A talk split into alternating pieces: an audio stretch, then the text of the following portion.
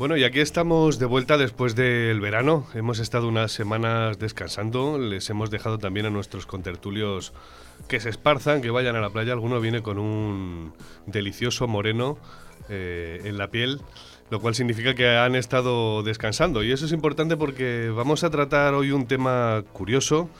Es el tema de la globalización. Es cierto que es más interesante este asunto si hablamos del COVID y las consecuencias que ha generado en nuestro mundo globalizado. Es un tema árido, ya lo adelantaba yo cuando estábamos negociando este programa días atrás. Y, bueno, vamos a intentar que sea lo más interesante posible. Digo árido porque seguramente que ustedes están saturados de escuchar noticias sobre el COVID. Eh, sobre las consecuencias, sobre quién lo hace mal, quién lo hace bien, qué es lo que va a pasar, qué vamos a hacer. Pero vamos a intentar enfocarlo desde este punto de vista, desde el punto de vista de la globalización, para intentar adivinar e intentar aproximarnos a qué es lo que va a suceder en nuestro mundo, en qué van a cambiar las cosas. Déjenme de todos modos que les haga una introducción y les presento a nuestros entrevistados.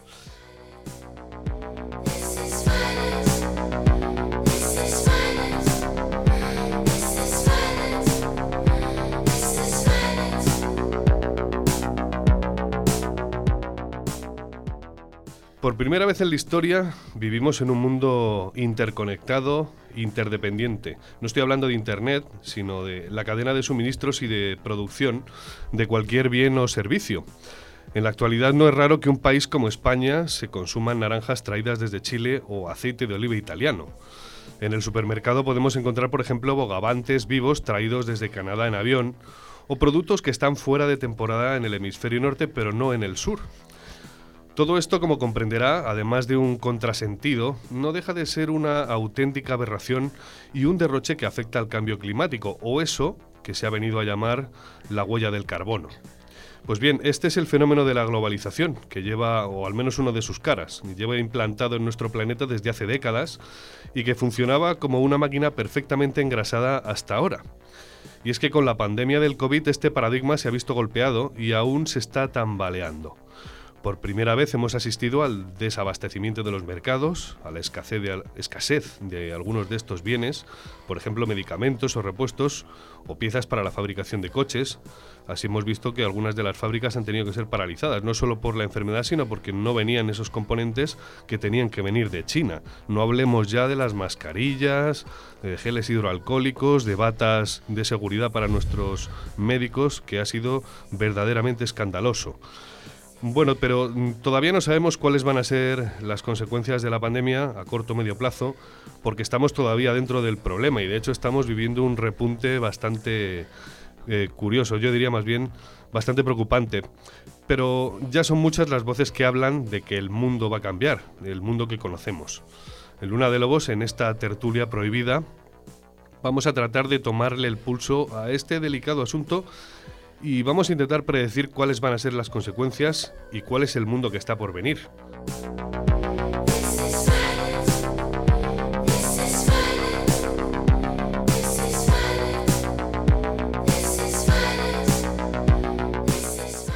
Como decía, en esta nueva temporada contamos de nuevo con los contertulios de siempre. Está esta noche aquí con nosotros Fuché. Buena luna. Muy buenas, gracias por estar con nosotros de nuevo. Está con nosotros también hoy Remy, que se había saltado el último programa, pero aquí lo tenemos. Felices lunas, Luis. Muchas gracias por estar. Y está, como siempre, Manolo. Muchas gracias. Bueno, buena luna, Luis. Pues eh, bien, yo creo que mm, podríamos empezar con poniendo en contexto qué es la globalización, señores. Si quieres, em, empezamos por Fuche. Vamos a ver, aquí es como, como en todo, y lo que venimos hablando a lo largo de los distintos programas, una cosa es lo que teóricamente o lo que podemos entender como globalización, que yo creo que lo conocemos todos, y otra cosa es pues realmente lo que conlleva esa globalización o realmente lo que es la globalización. Y es en momentos de, crisis, como la actual, con esta, esta crisis del, coronavirus, cuando vemos realmente las bondades o las bueno, los elementos más peyorativos de esta globalización. Y, yo lo que sí que destacaría es que somos muy débiles, o sea, somos muy débiles y ya no solamente los individuos, estamos demostrando que, que, somos los humanos nos creemos siempre el eje del mundo y al final vemos que con una un virus que oye es complicado pero no es un ébola y no es un, un tema no es como la, la, peste negra es un, un virus pero bueno en fin, puede ser infinitamente peor por lo que nos está afectando, ¿no? Sí. Entonces, al final, los estados y todo el sistema y todo el orden internacional que parece que estamos todos interconectados, que el mundo es más pequeño, todas estas cosas que se dicen, ¿no? Que compramos una cosa y nos la traen de China y tal. Al final vemos que una, un pequeño bichito ha dado la vuelta y creo que hay que indagar un poco más porque al final vamos a la tribu, ¿no? Volvemos siempre a la tribu y al final tiramos a los elementos más cercanos a nosotros, uh -huh. que en muchas ocasiones son los estados-nación, donde nos refugiamos, y por otra parte pues bueno, hay que dar una vuelta a esa interdependencia, porque creemos que el mercado es muy amplio, que queremos, eh, pues bueno, obtener las mercancías, los productos y los servicios rápidos, pero ¿qué pasa cuando hay una de estas crisis? Pues que al final nos quedamos y hay un desabastecimiento, como tú has dicho. O sea, que no estás muy conforme con esa idea de la optimización máxima que el liberalismo económico mal entendido, el neoliberalismo podríamos llamar, ha llamado casi como si fuera el primer mandamiento de su religión. Bueno, es que yo creo que es una mentira. Ya eso de neoliberalismo, en cuanto al liberalismo le tienes que poner neo, pues ya algo, algo mal estás haciendo. ¿Hay liberalismo o no hay liberalismo? ¿Estás embarazada o no estás embarazada? No estás un poco embarazada. Pero bueno, entrando un poco en lo mollar, como digo siempre. Bonita eh, palabra. Sí que es cierto que al final es que es una mentira es que esa interdependencia, esas conexiones, ese libre mercado, ese, al final estamos viendo que no, porque los actores no somos los ciudadanos, no somos los individuos, son los intereses y ni siquiera muchas veces de los estados-nación, sino grandes corporaciones o, u otro tipo de organizaciones que al final son las que realmente organizan ese mercado supuestamente libre y, glo y, global, ¿no? Entonces, porque lo estamos viendo ahora mismo en esta situación, no está funcionando el mercado de una manera autónoma. El mercado está siendo intervenido por distintos agentes en los que hace que se controle o se deje de controlar. ¿Qué es para ti, Remy? Para mí es el, el curso natural del capitalismo.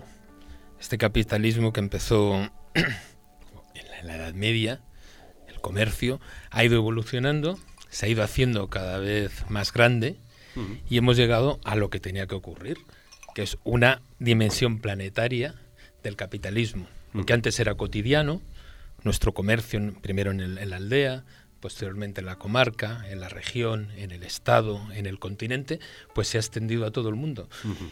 Lo que pasa es que ahora hay un, hay un gran problema. Antes estaba, como si dijéramos, metido en cintura por el poder político. Uh -huh. Ahora ha, ha, ha, traspasado las fronteras políticas y se ha convertido en algo ingobernable. Esa sería la consecuencia perniciosa de lo que algunos autores como Huntington hablan eh, de la globalización financiera, es decir, desde los acuerdos de Bretton Woods tras la Segunda Guerra Mundial eh, empieza la cosa a perderse, eh, a ser desregulada, a irse de madre, es decir, a que ciertas entidades internacionales, si mal no recuerdo, no sean controladas por los Estados-nación, sino que sean controladas por esa deriva del mercado que supuestamente siempre es, eh, siempre es óptima, es decir, va a llegar a la optimización con la desregulación total, es decir, el mercado solo eh, debería, según estos teóricos, eh, debería de regularse, sin embargo nos estamos dando cuenta de que no. Fuché apuntaba hace un momento al intervencionismo que hemos necesitado con esto de la pandemia para que directamente algunas economías no se fueran al traste. Ojo,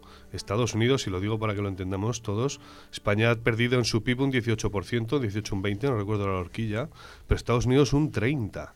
Esto es más que la Segunda Guerra Mundial que las consecuencias. Sí, pero no, no, no, es que se haya ido de madre, sino que quizá a los ciudadanos normales y corrientes nos cuesta trabajo entenderlo, o no mm. podemos entender o carecemos de los medios para entenderlo. El dinero es algo muy serio, la gente que, que realmente tiene dinero y que tiene poder es gente que lo preserva, entonces yo dudo mucho que esa gente haya dejado que esto se descontrole.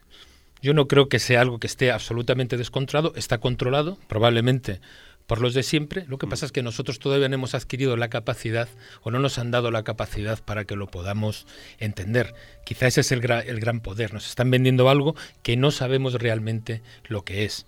Vamos a ver qué opina Manolo, que está negando con la cabeza sí. y que suele ser el contrapunto siempre.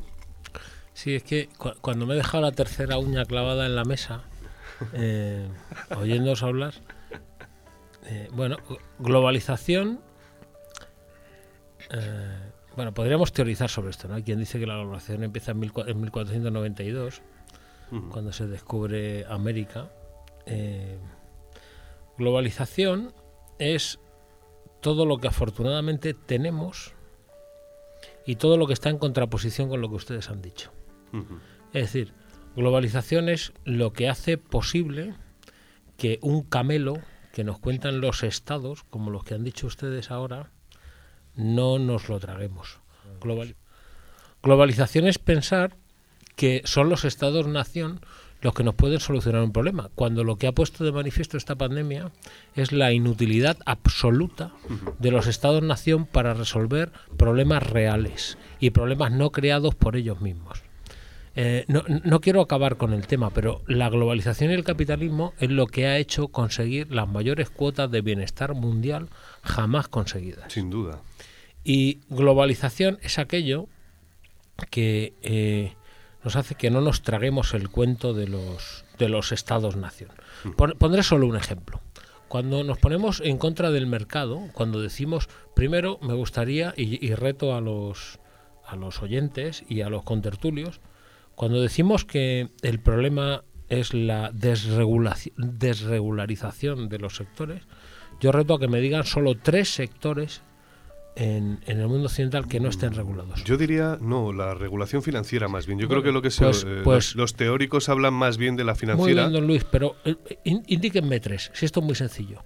Es decir, si el problema de la desregulación no será difícil, indicar tres sectores que no estén regulados por esos estados-nación que ustedes dicen. Yo creo que la financiera, eh, desde los 70 desde Reagan en concreto, lleva una desregulación que podía haber sido positiva, ojo, quiero decir, no, no estamos hablando en contra de que la globalización sea el demonio, pero lo que sí que es cierto es que se ha visto en 2008 pues que toda esa crisis gigantesca de deuda nos ha hundido. Señálenme tres. Yo le apunto a la financiera no, como, pero, bueno, pero, bueno, pero entonces no, no, no, la financiera no. Díganme tres actividades financieras que no estén reguladas por instituciones que controla o, deja, o, más o menos o intenta controlar un Estado-nación. Y les pondré, les pondré un ejemplo. En, en, esta, en este estado fallido en el que vivimos, en España, a, primeros de marzo se produjo un, un, problema. Por ejemplo, hubo la demanda de pollo se multiplicó por siete. Los pollos hay que criarlos. Es verdad que se crían en poco tiempo, pero los pollos hay que criarlos bien el mercado estuvo surtido de pollo, de todo el pollo que necesitó y de todo el papel higiénico, recordamos que, esto fue muy hablado, en apenas 48 horas.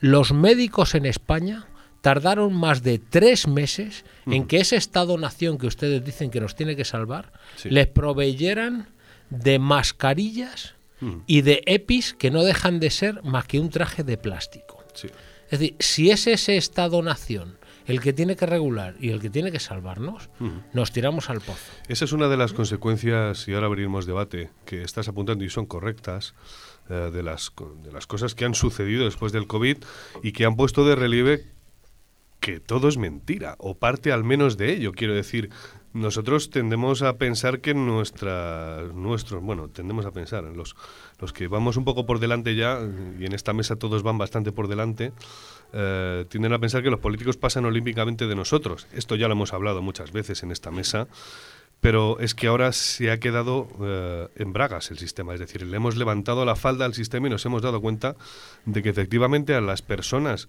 que están eh, para cuidarnos, nos estaban cuidando sin cuidarse a ellos mismos y encima han hecho una tarea heroica, es decir, por encima del Estado, como sociedad nos hemos sido capaces de organizar para autoprotegernos. Perdón, Luis. ¿Quién ha hecho una, una tarea heroica? Pero los, médicos. por, los médicos, sí. sí.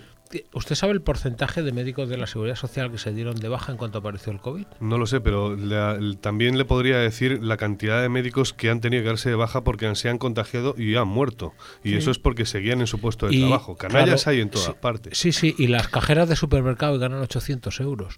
¿Usted hmm. sabe, por ejemplo, por qué después de seis meses el Estado español no ha sido capaz de, de renovar las más mínimas atenciones médicas? Es decir, mire usted, cuando, cuando en esta situación los máximos representantes del Estado se han ido tres semanas de vacaciones. Y la máxima excusa de, ese de esa falacia que se llama sistema eh, de sanidad pública y gratuita. Es que es una falacia absoluta. El mayor problema que tenían los médicos en este país era, mire, los médicos en este país son tan médicos, tan buenos o tan malos como cualquier otro. ¿Cuál es el problema? Que están peor pagados. Son muy buenos. Sí, y que no, bueno, tan buenos, tan malos como cualquier otro. Que están mal pagados y que están mal preparados. Y por tanto, es mentira que tenemos el mejor sistema sanitario del mundo. Eso es otra falacia, que el sistema se ha inventado para protegerse. Los médicos en este país lo que querían era irse de vacaciones. Y la vida es muy jodida y la vida es muy dura. Y en este momento, ni siquiera el gobierno tendría que haber sido de vacaciones, ya no digo los médicos. Siete meses después, no tenemos algo tan sencillo como hubiera sido un doble sistema de recepción en los, en los centros de salud, en los centros de salud básicos. No tenemos, por tanto, el sistema no funciona. Este sistema que ustedes venden de los Estados-nación, lo único que ha demostrado esta pandemia es que es una eterna falacia y que si no lo, y que si no lo matamos, nos devora. Déjame que te diga que mm, mi opinión ¿eh? es que sí que le debemos mucho a los médicos. Yo en parte me toca porque mi familia está compuesta por un montón de médicos. Y he visto esa entrega, esa entrega que se hace cuando uno hace un juramento de Hipócrates y se cree que lo ha hecho y lo ha hecho de verdad. Eh, aunque es verdad que a lo mejor algunas personas se han de baja. En mi profesión, que es el periodismo, hay un montón de canallas y eso no significa que todos lo seamos. No, no obstante, vamos a abrir debate. Eh, sí que me gustaría, y, y, sí que os lo pido, ¿no? En parte, que no entremos eh, en, esa cosa que estamos escuchando constantemente y, que tiene que ver con los golpetazos que se lanzan entre, entre políticos porque son todos unos, unos inútiles. Quiero decir, no llevemos el, tema del COVID a la política y era una de las cosas que yo recuerdo que os dije, perdón, que si podíamos evitarlo, porque yo creo que la gente está muy cansada de eso. Y sobre todo porque me gustaría que trascendiéramos este asunto. Es decir, no lo particularicemos, sino que vayamos un poco más allá y nuestros oyentes sean capaces de escuchar qué soluciones eh, o qué consecuencias va a tener esto. Pero yo, efectivamente, trascendiendo un poco, elevando un poco el debate, ¿no? cayendo el debate partidista, eso está sobradamente expuesto en los medios de comunicación más tradicionales. Has hablado de un autor como Huntington, ahí eh, es célebre su, su, explicación de lo que él denomina como choque de civilizaciones. Al final, eh, nuestro querido amigo y contertulio Manolo pues busca cualquier excuso para, para criticar el Estado, como no debía ser de otra manera, dada su bueno, su identidad y lo que él piensa. Pero yo no es que haga una defensa del Estado. Lo que, lo que yo estoy diciendo es que al final nos han vendido un sistema de globalización en el que supuestamente se trascienden los estados y no es verdad. Es decir, nos han vendido como que hay una globalización y todos los ciudadanos interconectados entre nosotros mismos actuamos de manera independiente. Y eso no es cierto. Y es cuando, en estos momentos de crisis, en estos momentos de, situaciones anómalas, cuando se ve.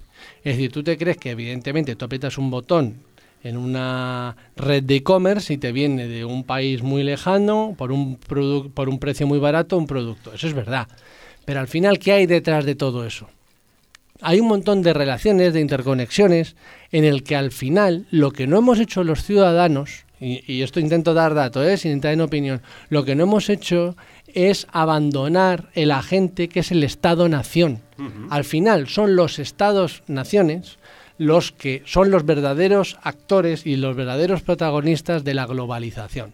Porque evidentemente que hay organizaciones mundiales mm, de poco atollaje democrático, etcétera, etcétera, que regulan un montón de cosas. Pero al fin y a la postre son los estados los que a día de hoy toman las decisiones y importantes. Y eso es cuando se ve los estados a lo mejor son la cara y detrás de esos estados hay corporaciones, hay familias, hay personajes, pero desde luego lo que está claro es que el cuento del mundo pequeño interconectado de ciudadanos libres e iguales es mentira, al igual que otras tantas cosas. eso es para mí lo, lo, importante y lo de que hay que sacar como aprendizaje de estos momentos. Y, al, y al final, y un segundito, ¿dónde va la persona, el individuo en un país como el nuestro, al final, ¿dónde se refugia?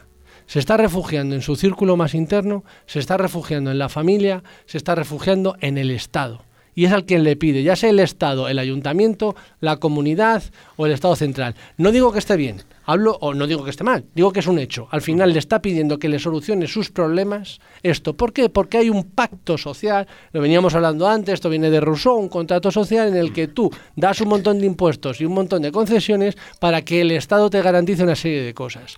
Y ahora se está viendo que el Estado no te lo está dando. Bueno, el Estado, todos los entes súper tal, muy grandes, y vamos a pedir un poco explicaciones. Y no de manera muy exhaustiva. Eso sí que es opinión. A mí, a mí me gustaría decir una cosa. Eh, sobre todo Manolo, ¿no? Ha dicho que nos han vendido. Bueno, si han vendido algo es porque alguien lo ha comprado. Si te han vendido que tienes la mejor sanidad del mundo es porque tú has comprado eso. Si te han vendido que la globalización es buena o mala es porque tú has comprado ese, ese discurso. Dicho esto, y ciñéndome a lo que, lo que decía Luis o al, o al, tema de hoy, ¿cómo va a ser el mundo después del, del COVID o qué va a cambiar? Yo creo que no va a cambiar absolutamente nada. Va a cambiar lo mismo que ha cambiado el mundo después de cada crisis. ¿En qué ha cambiado fundamentalmente? En la pérdida de libertades de los ciudadanos. Si vemos las crisis que han, que han ocurrido en los últimos 50 años, vemos como después de cada una de ellas los ciudadanos hemos perdido algo.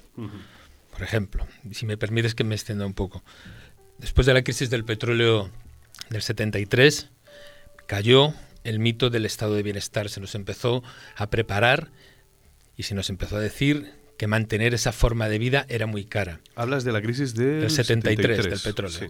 Que no había dinero para mantener todo eso y que tarde o temprano eso tendría que caer o no podíamos seguir teniendo ese sistema es de Es curioso, es el momento en el que se cambia el respaldo de los billetes verdes por el oro. se nos y empieza la globalización financiera. Perdimos nuestro dinero, que en un sistema capitalista era nuestra libertad. En el 73 perdimos el dinero. Muy interesante. Posteriormente, la siguiente crisis, si no recuerdo mal, fue en el 80 y bueno, 87. En el, 87, pero anteriormente no se no se trata como crisis. Recuerdo la huelga de mineros, Margaret Thatcher, el año creo fue 82, 83. Doña Margaret. Doña Margaret Thatcher. Menudo demonio. Doña Margaret Thatcher eh, dobló el espinazo no solo a los mineros, dobló el espinazo a los sindicatos. Los estados aprendieron o se dieron cuenta de que los derechos de los ciudadanos y los obreros podían ser doblados y se podían, podían ser arrebatados, costaría más o menos trabajo. Ahí se nos, se nos quitó la libertad sindical. De hecho, invadió las Malvinas Thatcher para que todo el mundo después la aclamara después de, este destrozo. Bueno, a lo mejor era porque alguien las había invadido previamente. bueno. se nos quitó la libertad sindical y se nos quitó la libertad primaria de organizarnos, que es, al fin y al cabo es un sindicato. Posteriormente vino la crisis, creo que fue del 87, ¿no? Eso es, hubo una crisis financiera, un, crash, bancario, perdón, un crash bursátil tremendo que empezó en Estados Unidos el crash bursátil del 87, a todos nos, nos, quitaron la libertad de ser, de ser obreros. Nos dijeron, no, no, vosotros también podéis ser empresarios, también podéis participar del juego de la bolsa, también podéis enriqueceros como estamos haciendo nosotros. Ahí se llevaron también... Esos sois los que sois del tercer estado, ¿eh? Sí, claro, bueno, pero también somos, ¿no? Sí. Ahí se llevaron también nuestro, nuestro dinero, ¿no? abusando de nuestra confianza. Posteriormente vino la guerra del, la guerra del Golfo. Ahí nos quitaron el, derecho a la seguridad. Se te olvida la caída del muro de Berlín, que yo creo que es absolutamente eh, eh, imprescindible en esa historia. Me estaba refiriendo más a, cuestiones muy, muy concretas. El muro de Berlín, perdona que te he cortado. Bueno, al fin y al cabo se, se acabó el único freno que en ese momento tenía el, bueno, que, tiene el, que tenía el capitalismo.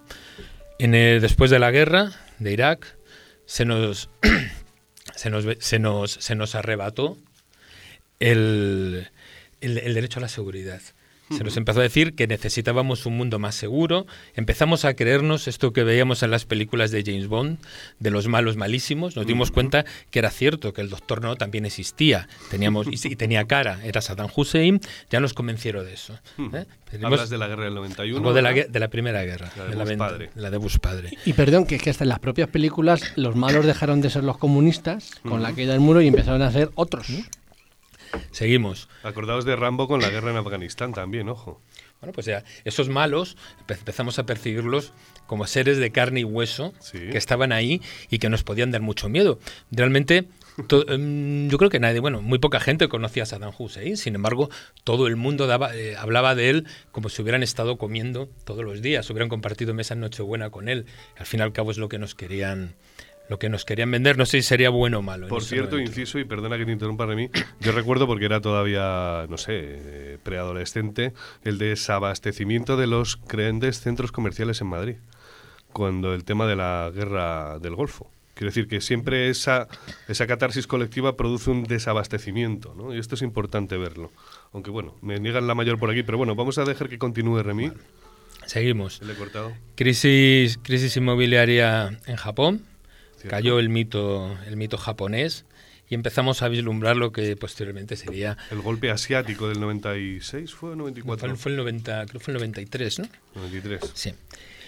Luego cayeron las torres. Estamos, fíjese que estamos hablando de periodos de unos 10, 12 años, algo cíclico. ¿no? Posteriormente cayeron las torres gemelas. Todos pedimos a gritos, por favor, contrólenos en el aeropuerto. Por favor, regístreme. Por favor, no me deje llevar una botella de whisky. No me deje llevar líquidos. Usted, por favor. Yo sí, yo lo pedía que no me dejaran llevar whisky en el avión. Entonces, Para poder bebértelo antes. Por, claro. Porque si no, imagínate, ¿no? Vuelos de estos transatlánticos de 14 horas llegabas muy puesto. Yo viajaba muchísimo y lo que daba miedo era que no nos controlaran para no saltar por los aires en mitad de un vuelo. Bueno, claro, aparecieron las puertas, los pilotos y esto que le gustaba a los niños de ver al piloto se acabó. Empezaron a aparecer guardas por todos sitios, controles, pedimos también nuestra libertad. Entre medias... Y engordaron las azafatas. Bueno, eso no lo sé si engordarían o no engordarían las azafatas. Los que íbamos en, los que íbamos en business, eso no lo notábamos. Perdón, perdón. Pero a lo mejor la el pasillo era más ancho. Pero las calidades de los uniformes sí, sobre todo en las de Iberia. ¿eh? Eso es una cuestión de moda. Sabes que nos acabamos de hacer un enemigo tremendo por lo que acaba de decir Manolo. menos mal que no sabes sus apellidos. El siguiente vuelo que vaya a ir, si lo supieran, te lo harían pasar un poco mal. Sí, yo también estoy gordo y me encanto. Sigue, sigue, Remy. Bueno. Entonces ya suplicamos que nos controlaran. Aceptamos como normal que se nos controlaran las comunicaciones, que se nos controlaran nuestros correos electrónicos. Estos escándalos que se podían organizar en los años 70, incluso en los 80, porque alguien abriera una carta o el Estado o el Estado o la policía te abriera una carta donde interviniera en un teléfono, dejamos de darle de darle importancia. Suplicamos, por favor, controle los correos electrónicos. Controle, para que no quiero que me vuelen en un Eso avión. Es, la quiero ir seguro. Y se incluso, bueno, aparecen las noticias como normal, que había un centro de comunicaciones en Gran Bretaña, desde donde se controlaban todas las comunicaciones, podían ver lo que hablaba una persona en China, se asumió como algo absolutamente normal. Bien. Tenemos luego la, siguiente crisis, la de... Bueno, el mundo no fue, no fue cambiando, cambiando nada, el sistema siguió exactamente igual. Después de las Torres Gemelas, la crisis del 2008, de Lehman Brothers, todavía recuerdo la, frase de, creo que era Sarkozy, de refundar el capitalismo. Se te olvida entre medias la guerra de Irak y la de Afganistán. que sobre todo la de Irak fue la que reventó las viejas estructuras de control entre países, control de la paz, como era el Consejo de Seguridad de la ONU. Yo sobre lo de la ONU tengo, mis reservas. Perdona que te haya cortado. No, no, me está encantando. Es que si empezamos a contar todas las crisis. Bueno, después de la, de la crisis, ¿en cuál me quedé? 2008. Has pasado a la, ah, la del 2008. Lehman Brothers. Sí. Ahí ya eh, descubrimos o nos, nos, dijeron que tenemos que acostumbrarnos ya a que desapareciera el estado de, bienestar, que habíamos vivido por encima de nuestras posibilidades y todos, bueno, todos, gran parte de la población lo asumió como un, como un discurso válido. El mundo no cambió absolutamente nada, la refundación del capitalismo, todo eso quedó en agua de, agua de borrajas, todo siguió exactamente igual, menos el bienestar y la, y la libertad de la población que se vio disminuida. Ahora nos encontramos con la crisis del COVID. Pues con una visión histórica de todas las crisis anteriores, todo hace pensar que ocurrirá exactamente lo mismo. Porque no nos olvidemos que detrás de cada gran crisis ha habido un gran negocio. El dinero que se ha evaporado de unos bolsillos se ha ido a otros. El dinero no desaparece, como las, las, partículas en el acelerador que hay en Suiza. El dinero va de un sitio a otro. Unos bolsillos han engordado, otros bolsillos de la, la mayoría de la población han enflaquecido. Y por eso pienso que no va a cambiar absolutamente nada. Habrá mucho barullo, mucho blu blu, pero en este, en este interín algunas libertades más se nos arrebatarán. Por ejemplo, veremos como normal que se nos controlen las caras, estas cámaras que están apareciendo ya en China. Eso ya está. Y sobre todo algo muy importante, pediremos, un gran parte de la población pedirá el autoritarismo y pedirá volver a sistemas totalitarios, porque si algo va a demostrar la pandemia es que en un sistema totalitario o de ausencia de libertades, las enfermedades se pueden controlar mejor, eso es lo que nos van a vender. Dejadme que diga dónde estamos. Una vez más nos ha cogido las salas de ensayo Hendrix para grabar este formato de tertulia de Luna de Lobos. Eh, decir que a pesar del COVID siguen abiertos y por supuesto se puede seguir ensayando aquí. Si tienes una banda puedes grabar un disco en un momento dado. Lo que ya no está tan claro es lo de los conciertos, aunque te he de decirles que están resolviéndolo vía streaming. Van a dar conciertos aquí los sublevados sin ir más lejos dentro de unos días. Y les dejo la web por si quieren reservar es eh, hendrix.es.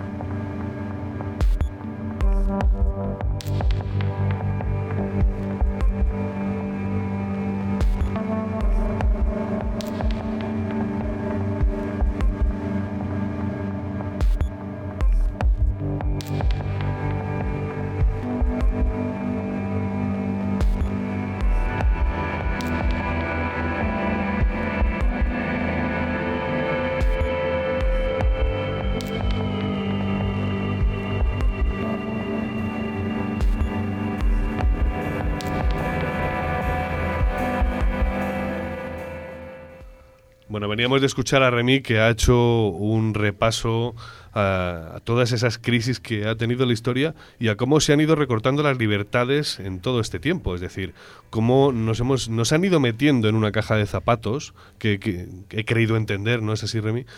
Eh, pero es verdad que algunos de los que estaban por aquí, eh, algunos de los que estáis por aquí, tenéis o habéis meneado la cabeza o habéis torcido el morro. Sobre todo Manolo, ¿qué es lo que tienes que decir?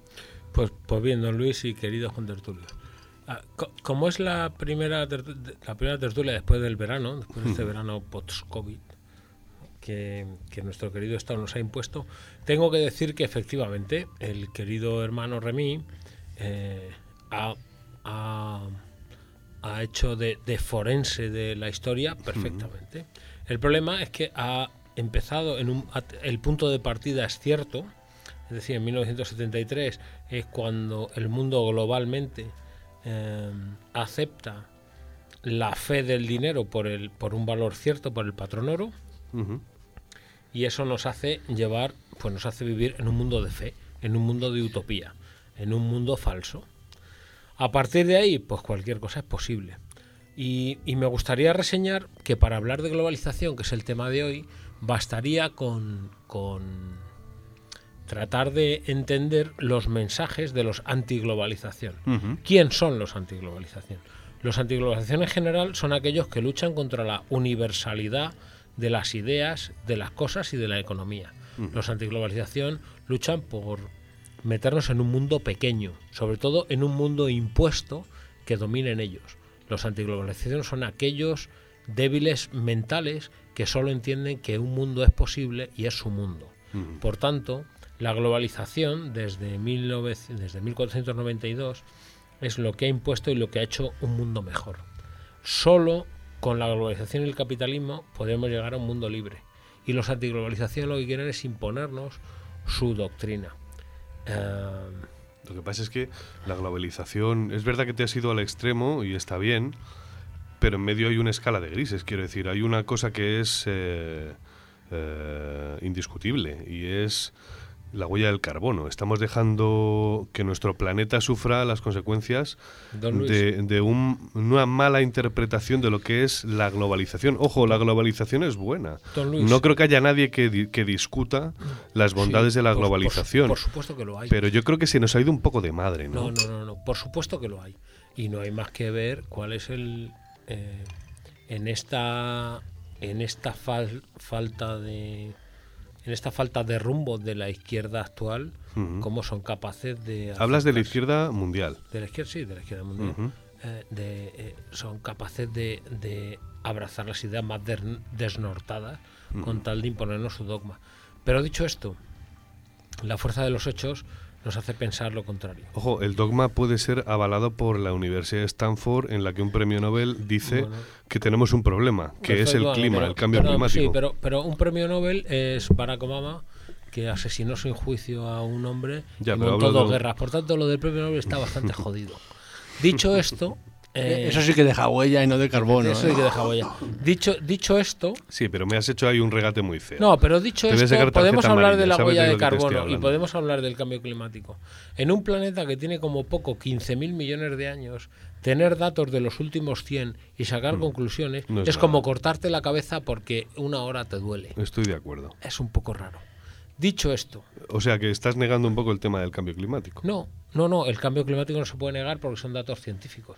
Lo que estoy negando es que los datos, es que la cantidad de datos que tengamos sean suficientes Entiendo. para tener actuaciones de, de una forma tan importante. Entiendo, entiendo, entiendo. ¿eh? Eso sí. Hablábamos antes de la globalización, me ha pedido la palabra Fuché, pero recuerdo cuando hemos estado afuera en la pausa que os he contado una cosa y creo que es bueno centrar en lo particular para que también nuestra gente, los que nos escucháis, eh, bueno, sepan cuáles son mis dudas en general o en particular. Yo siempre que he ido a comprar al mercado me llama mucho la atención una cosa. Eh, dos cosas. Eh, vamos a poner dos ejemplos. Uno, que haya naranjas de Chile. Yo soy un tipo que mira mucho las etiquetas, ¿de acuerdo? Y me gusta comprar cosas de aquí, no eh, porque piense que va a ser peor lo de fuera, sino porque, bueno, quiero potenciar un comercio de proximidad en el que el que genera carne en mi pueblo, mi, amigo Robert, sin ir más lejos, es ganadero, pues le puedo comprar a él. ¿Por qué voy a comprar una vaca alemana? O porque voy, siendo vaca, cuidado, si quiero comprar un delicatessen eh, de Kobe de Japón, pues no me parece mal. Pero, por un lado, naranjas chilenas. Teniendo la huerta valenciana, si habéis ido a Valencia en coche o Alicante, habréis visto las eh, miles y miles y miles y cientos de miles de hectáreas. Así como comprar, por ejemplo, aceite italiano. Si habéis ido por Jaén, por Córdoba, habréis visto las decenas, los cientos de miles de hectáreas de olivares. Somos la mayor extensión de olivos del planeta. Y el ejemplo del cangrejo, del bogavante. Voy a hacer arroz con bogavante en casa una noche y me di cuenta de que un lubricante gallego cuesta 25 euros el kilo, en el mejor de los casos, pero de repente hay unos bogavantes más pequeñitos que vienen en unas cajas que son de Canadá o de Maine y que cuestan 9 euros el kilo. Es más, 9 la pieza, ni siquiera ya te ponen el precio. Y digo, ¿cómo es posible que un cangrejo que haya venido en business class en avión, me lo imagino embarcando, tal? Le preguntaba al tipo del mercado y me decía, no, no, si han llegado esta misma mañana, están todos están vivos, han, veni- han venido de Canadá y valen 9 euros. ¿Cómo es posible? Déjeme, déjeme, ¿Cómo es don Luis, posible? por favor, esto me afecta muy directamente. Mire, en mi, en mi opinión, lo importante es que pueda elegir. Hay que aclarar que tienes un negocio Sí, relacionado sí, sí, con, por eso, con, con alimentación. este- con la Lo, alimentación. lo importante es que pueda elegir, es decir, que sea un consumidor informado, que sepa por qué paga 9 euros por un bogavante de Maine o por qué paga 30 por un bogavante gallego. Y fíjese si la globalización es positiva, que solo hace falta preguntar a sus abuelos si viven, o si no a cualquier persona de edad, cuántas veces comía bogavante al año. No bogavante, que probablemente una persona con 70, 80 años ahora te dirá que los últimos 30 o 40 años de su vida no lo comió nunca, porque no lo podía pagar. ¿Cuántas veces comió pollo en su infancia? Y te dirá que probablemente comía pollo en Navidades, y alguna otra vez y alguna otra vez. ¿Cuántas veces comía cerdo? ¿Cuántas veces comió un solomillo de ternera? Probablemente te dijo que en los primeros 50 años de su vida no lo comió nunca. Por tanto, la globalización es tan positiva que hace que casi cualquiera, casi cualquiera, acceda a poder comer un bogavante, un pollo cada vez que quiera, o incluso un filete de solomillo, que siempre creo que es una mala elección. Eso es lo positivo de la globalización. Y eso es lo que, lo que todos estos ah, embajadores del dogma y de la y de la de la tiranía nos quieren imponer. Nos quieren imponer que comamos una vez pollo al año. Eso sí, que el pollo sea gallego. Y no tardarán mucho en decidir que los únicos gallegos que pueden criar pollo sean sus primos. Para que después, en vez de comer una vez pollo al año, podamos comer una vez pollo cada generación. Y nos criemos con patatas y berzas. Me ha pedido Fuche la palabra, adelante. Pues nuestro querido amigo eh, Manolo se hace una disertación en el que, bueno, hace esa dicotomía, ¿no? Siempre defiende la globalización porque él con tal de meterse con el Estado hace cualquier cosa. Y, y en muchos casos lo segundo y está bien. Pero está dando un argumento que, joder, deja mucho que desear. Ese tema de decir, antes nadie podía tomar un, bogavante gallego de calidad porque no tenían dinero. Ahora, la globalización permite que se coma un bogavante cutre de Maine. Joder, pues a ver. Bueno, están ricos, ¿eh? No, sí, probablemente. Y, los percebes estos pudos de Marruecos también y son más baratos. pero rico, rico, está casi todo. Si tú tomas el, tomate adulterado de un montón de supermercados, también está rico, porque le echan un montón de conservantes y de azúcares. y rico ¿eh? está, ¿no? Otra cosa que sea nutritivo y que sea de calidad. Pero bueno, sin entrar en esto, está claro que la, la globalización tiene muchísimas virtudes, y entre ellas es la universalización del acceso a un montón de productos. Pero llega un punto en el que nos tenemos que plantear lo siguiente eh, ¿La globalización es fundamental? Sí. ¿Es inexorable? Sí. Mm, ¿Hay vuelta atrás? No. Pero otra cosa es el control que tenemos de ellos. Yo que siempre creo un poco en el... Yo no, como mi compañero Manolo, pues no creo en la existencia del Estado, él no, él cree que hay que eliminarlo, y por supuesto, yo creo que es un mal necesario, pero al que hay que controlar.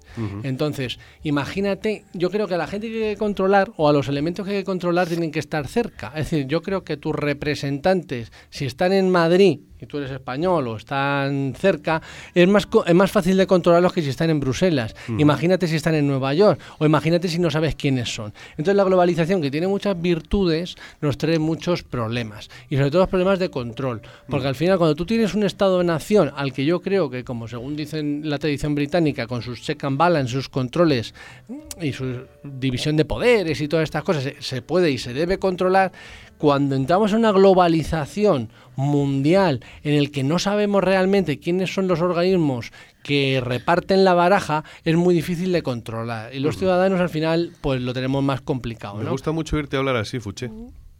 Eh, pues, Porque conozco más o menos tu forma de pensar y sé que eres un liberal de proa.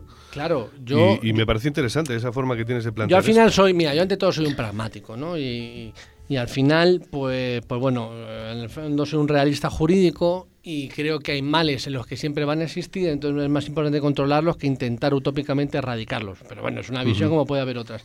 En cuanto a, la, a lo que habéis hablado de la huella de carbono, evidentemente que existe, pues es un mal derivado de la globalización, claro, pero es como decir, cuando estamos los amanuenses en la Edad Media, luego pasaron a la fábrica, las fábricas contaminan, esto es malísimo, claro. Pero coño, hombre, pero que hay que controlarlo, sí, Hombre, yo os digo, yo en Valencia he estado en Denia este verano, eh, pasando las vacaciones entre otros sitios, y he visto microplásticos en la playa. No que he visto botellas de plástico tiradas en el agua con mi hijo, bañándome, he visto partículas finas. De hecho, tenía una pequeña redecilla para cazar cangrejos, peces pequeños. Y, me he dado cuenta de que había microplásticos en todas las playas y, he dicho, hostias, esto no es una broma. Es decir, todo esto que muchas veces los ecologistas, que son muy vehementes y a veces muy pesados y que, y que encienden un debate muy, muy, muy, muy tremendo, es, una realidad. Es una realidad. Creo que es, bajo mi punto de vista, creo que es una derivada de esa globalización y es un peaje el que tenemos que pagar, como tantas cosas. O a lo mejor podemos resolverlo. No, no, no, hay que combatirlo. Por supuesto. Es decir, los males, los males derivados del progreso tenemos que luchar contra ellos. Y vuelvo a lo mismo, cuando estaba el amanuense que hacía su, su código en una universidad o en un monasterio y contaminaba un 0,0001%, cuando se hace con la imprenta y James Gutenberg, pues al final contamina muchísimo las plantas industriales. Tenemos que intentar paliar los resultados del progreso. Eso está claro. Pero bueno, Huella de, carbono, lo que más contamina ahora mismo es tener descendencia humana. El elemento que más contamina es un humano. Si tú tienes cinco hijos, contamina mucho más. A ver si ahora nos van a quitar también el sexo, maldita sea. No, el sexo no. El sexo de como prueba está bien, pero el sexo como con resultado óptimo al final contamina. ¿Que, que hay que quitar la descendencia? No, pero que tenemos que asumir que tiene un resultado. Y, ya simplemente, vamos a ver, el tema de la, de la globalización, que, que, que aparte creo que es un debate que nos supera, no a nosotros, sino en general al género humano. Creo que es una derivada que, nadie puede poner puertas al campo, evidentemente. Entonces creo que tenemos que ir más a hacerlo o a intentar eh, poner ciertas puertas al, al, campo para que no sea un, un elemento descontrolado. Y sobre todo, para mí el problema es el descontrol de organizaciones externas o muy lejanas que hagan de esa globalización pues un, un desarrollo en base a sus intereses particulares que es- frente a los intereses de cada uno de los En ciudadanos. resumen, del estás mundo. hablando de las grandes transnacionales que se están convirtiendo en poderes fácticos por encima de los estados. Hablo de muchas organizaciones, como pueden ser estas, elementos, o sea, eh, organizaciones que no tienen una composición democrática en su formación, o, o con entidades que ni siquiera conocemos. Porque, Ojo, bueno, el Banco Mundial es una de ellas, según lo que tú estás dicho, ha diciendo. dicho democrática. Organización no, no, no, no, Mundial he del dicho que no lo Comercio son. He dicho, por ejemplo, y que el ha- FMI, Fondo Monetario ha- Internacional. Ha puesto ¿eh? tres ejemplos el moderador, el FMI, el Banco Mundial. tal. Estos son organizaciones que no tienen una elección en sus componentes democráticos, pero que conocemos. Imagínate las que no conocemos. Bueno, afortunadamente. eh, hay que seguir No, un poquito claro. más, hay que seguir un poquito trepando más para arriba para darse cuenta de que el final está a la vista. Aunque es cierto que esa teoría de la conspiración funciona y es que nos gobiernan en la sombra. Yo fijaos, pensé que esto no era cierto, pero cuando empecé a investigar hace años me he dado cuenta de que sí. Le doy la palabra a Remy que lleva tiempo Bueno, yo quería hacer hincapié en que el discurso de los antiglobalización tiene unos grandes enemigos que son ellos mismos. Las caras que hemos puesto los antiglobalización son el alimento del discurso del gran Manolo. Porque es cierto, si, si fuera por Greta la del, la del catamarán, la gente ni siquiera follaría. Porque también genera, los condones también generan huella de carbono y también contaminan. Claro, claro, estamos, estamos, no es una broma, estamos hablando de cientos de millones. Y si Greta dice, no se puede follar, Pero es caucho, ojo, ¿eh? bueno, sea lo que sea, contamine Siendo No, perdón, Greta es no me industrial, extraña. látex, perdón, es y tendrá un proceso industrial que contamine. Estos están partiendo. Claro, no, no, no nos, ol- no nos olvidemos. Sí, sí, y la gente la escuchará. Y dirán, Greta, Greta ha dicho que no se debe follar. y habrá una, una gran parte de la población que seguirá ese, ese discurso. Pero, Remy, se quedan en, en lo material, pero ¿y no contamina ese discurso? Bueno, claro, por supuesto Muy que, que contamina. Y es que eso es un discurso dirigido.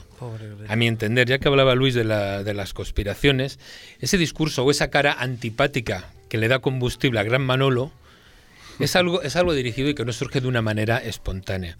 No nos olvidemos que, en el caso de Greta del, del catamarán, gracias a, los, gracias a esos plásticos que tampoco le gustan a Greta, o gracias a esos plásticos que también se encuentra Luis en el, en el mar, nos estamos salvando de una, o gran parte de la población se está salvando de una epidemia. Mm.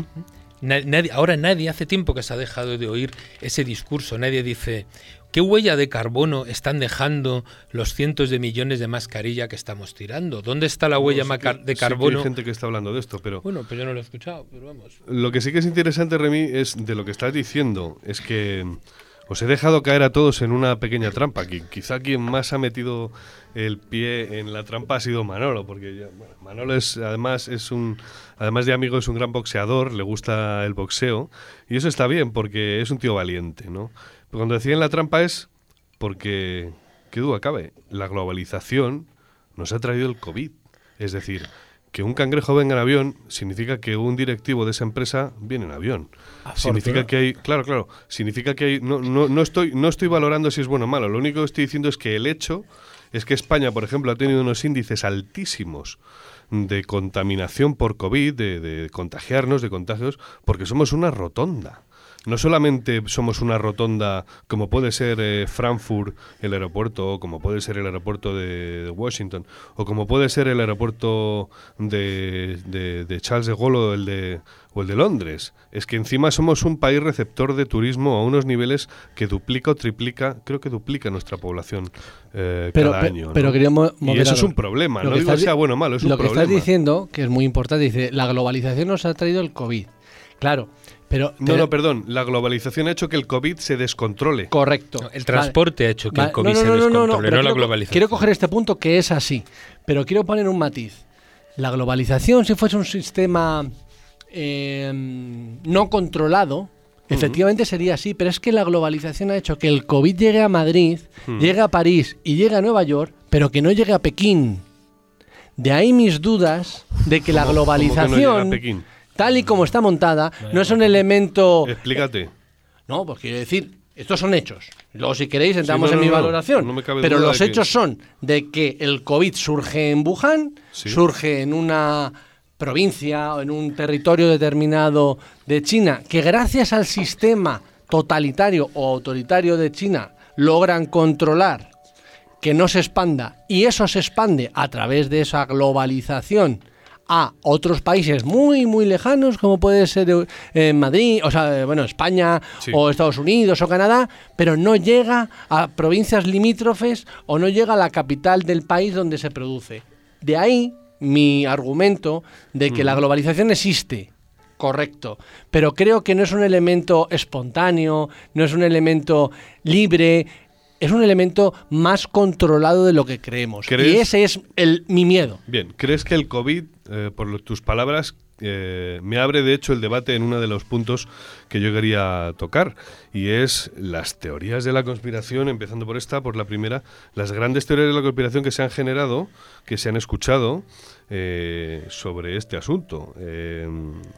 Eh, se habla de que los chinos, para eh, apocar la economía mundial, para darle un golpe, asestarle un golpe a sus competidores, siendo China, por cierto, la economía hegemónica ahora mismo en el mundo, eh, bueno, pues lo han creado a poste y lo han diseminado por el planeta para repolarizar el sistema, ¿no? De alguna forma.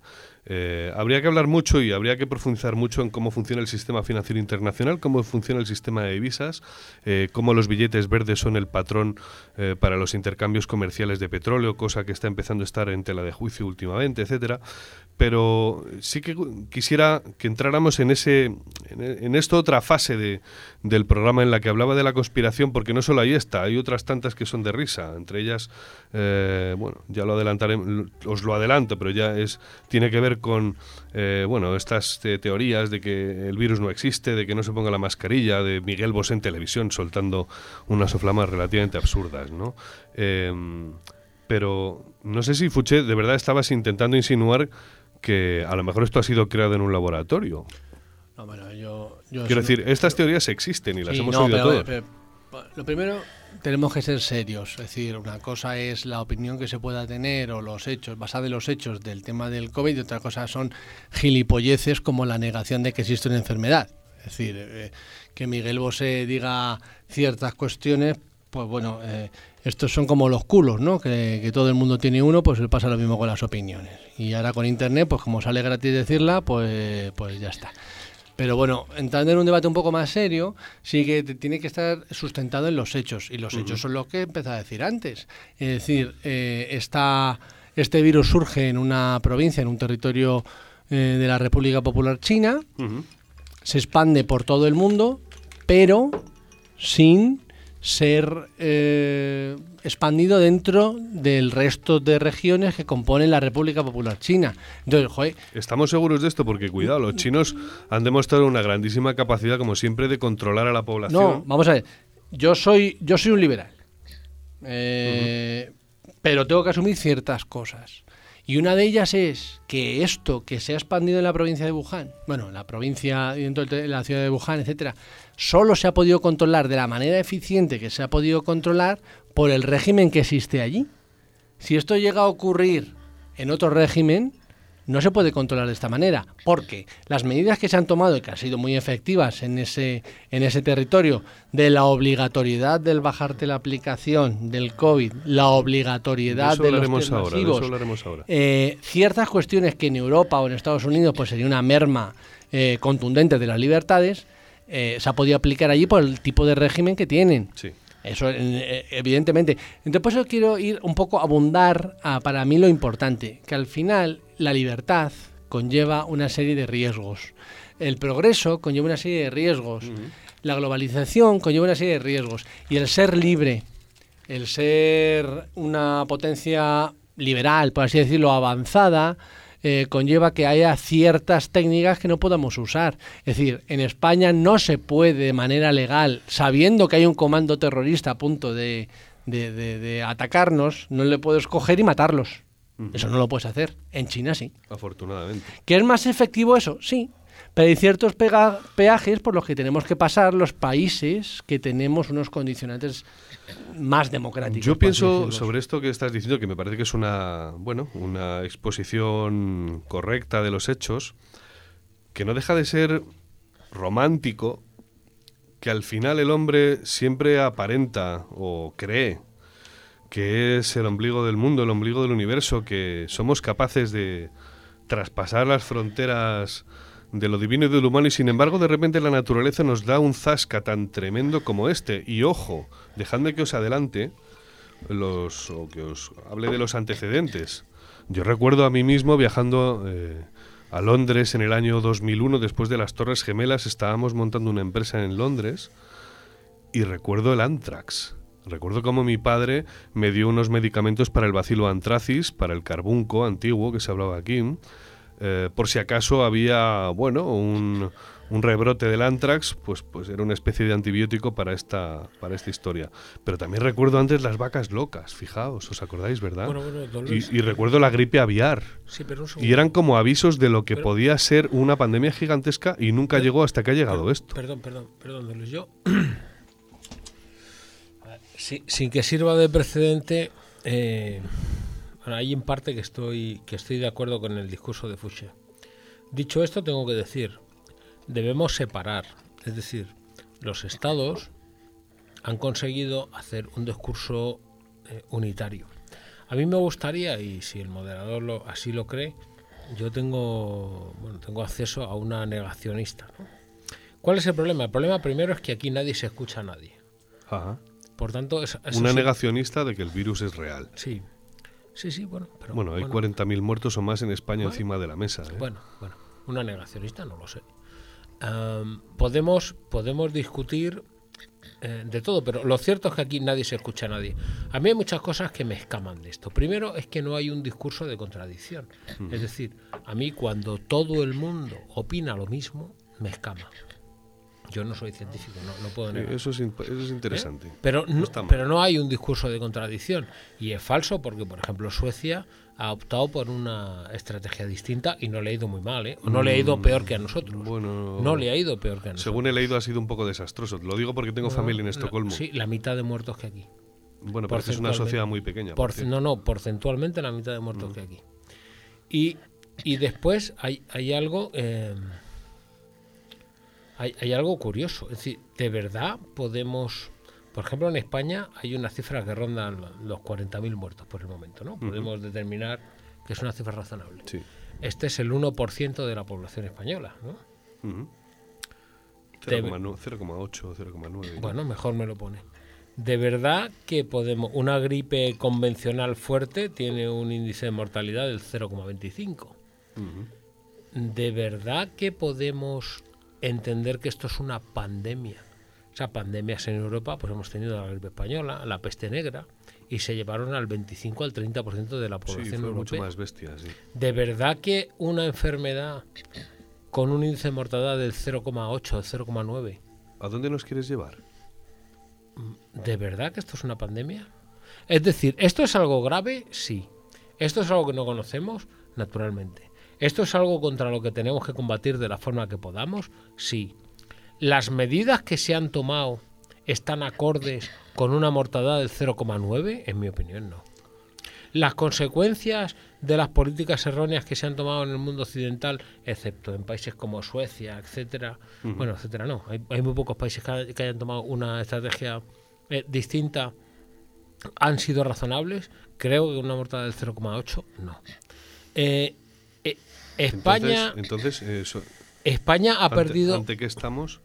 pues estamos ante una enfermedad que se va a llevar por delante al 1% o al 1,2% de la población, al que le toque, contra la que no tenemos vacuna y no tenemos cura, perdón, y la seguimos teniendo y vamos a abrir los colegios en una semana. Sí, Es decir, la situación me parece que es una locura. ¿eh? bueno, bu- bueno, pero lo vamos a abrir. Es decir, la situación sanitaria no es distinta a la del 15 de marzo y vamos a abrir los colegios. Pero porque, y yo soy partidario de abrir los colegios, ¿eh? pero porque contra lo que no tenemos cura y no tenemos vacuna, poco podemos hacer que no sea sufrirlo. Por tanto, no creo que estén justificadas Bueno, se puede adoptar la medida sueca, que sean ustedes ciudadanos responsables, eh, los que piensen que no pueden salir a la calle porque tienen un problema respiratorio, no lo hagan. Y claro, pero usted, pero usted, usted se imagina, Luis, eh, si, si un país como el nuestro, España, hubiera tomado una, una, una medida como esa, el, eh, el salto que hubiéramos dado.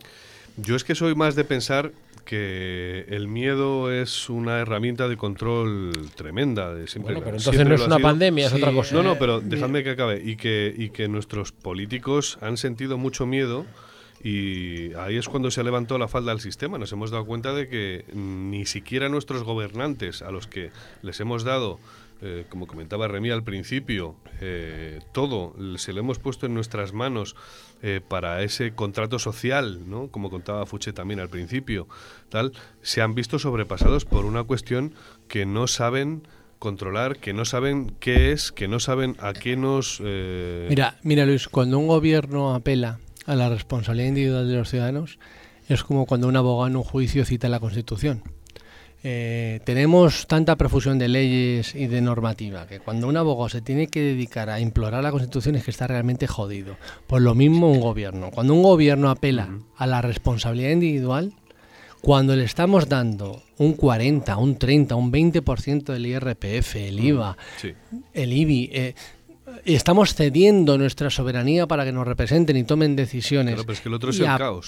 No, no es el caos. Es la toma de decisiones, la responsabilidad equivocada o no, pero la toma de, de, decisiones y luego la responsabilidad sobre las mismas, que es lo que no quieren hacer en muchos casos cuando apelan a la responsabilidad individual. Porque a mí, si me quieren hacer que yo apele a la responsabilidad individual y que yo decida si me pongo mascarilla o no, si voy o no a la escuela o si voy o no en, grupos de 10 o de 12, que me bajen los impuestos.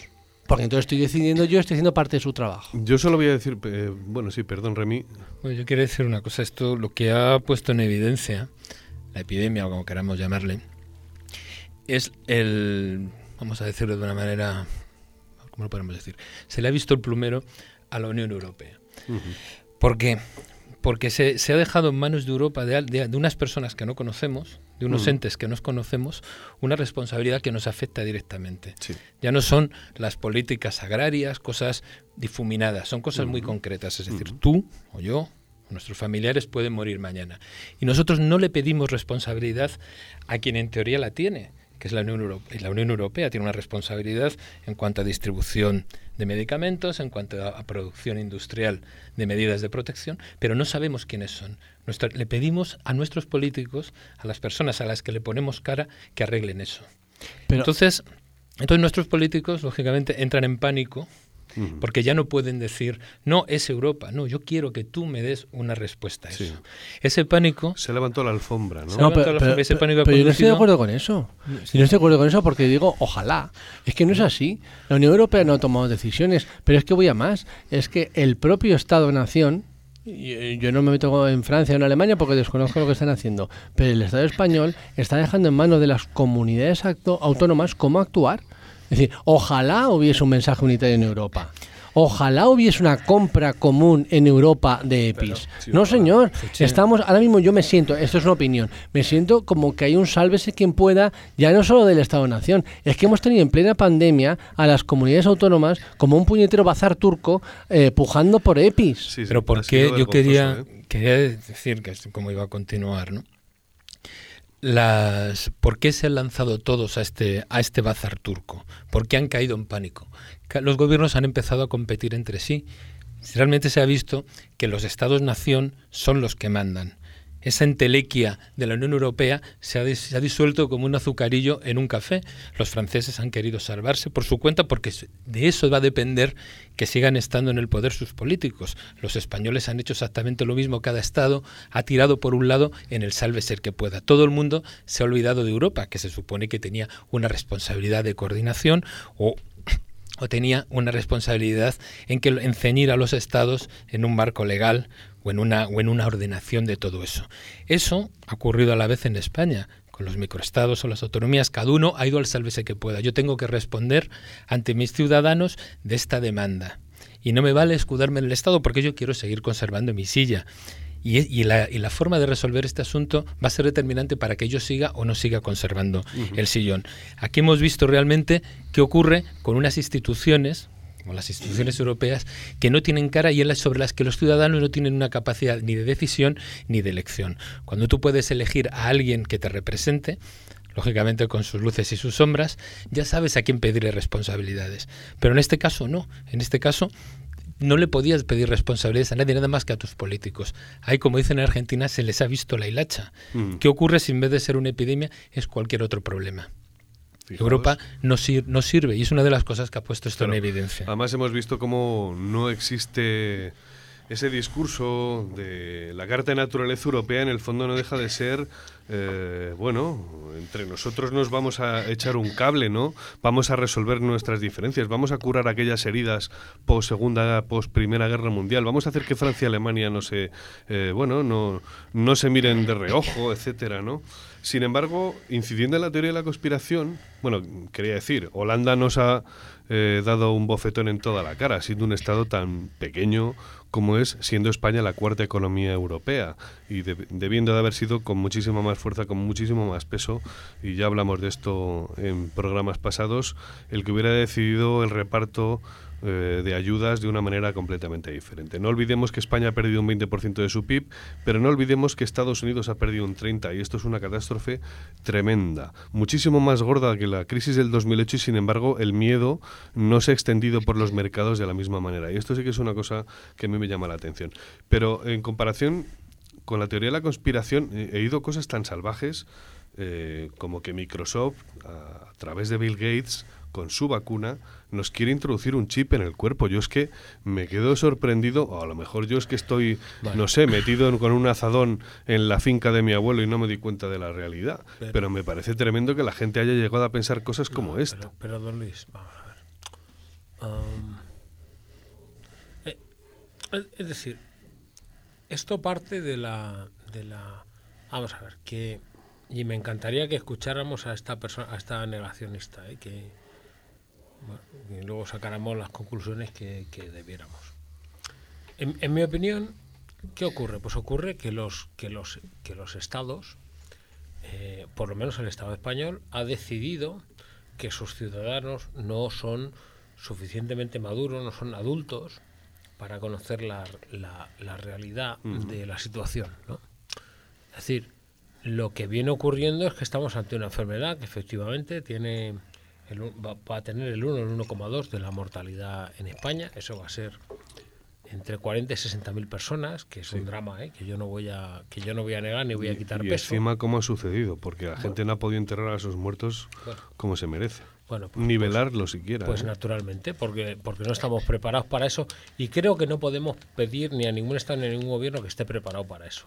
Ahora bien, un Estado maduro le hubiera dicho a sus ciudadanos, miren ustedes, eh, no tenemos cura, eh, la cura mm, no sabemos exactamente cuándo la vamos a tener, la vacuna tampoco, y estamos en la textura de proteger a aquellos que proteger de verdad a aquellos que esto afecta, es decir, a los grupos de riesgo, sabiendo que vamos a pagar un precio de entre, de entre 40 y 60 mil muertos y no podemos hacer nada para remediarlo, y tratar de salvar los muebles de la mejor manera posible, o crear esta incertidumbre en la que en este caso este gobierno, y supongo que otro no hubiera hecho una cosa distinta, nos ha metido, que es vamos a pagar la misma cifra de muertos, no vamos a ser audaces en las políticas, por tanto no vamos a tener un salto sobre nuestros competidores y además vamos a vivir en una incertidumbre de la que ellos van a salir beneficiados porque van a ser los que nos van a ofrecer una falsa solución. O sea, vamos a entregar parte de nuestras libertades. Este es el último punto que quería tocar. ¿eh? claro.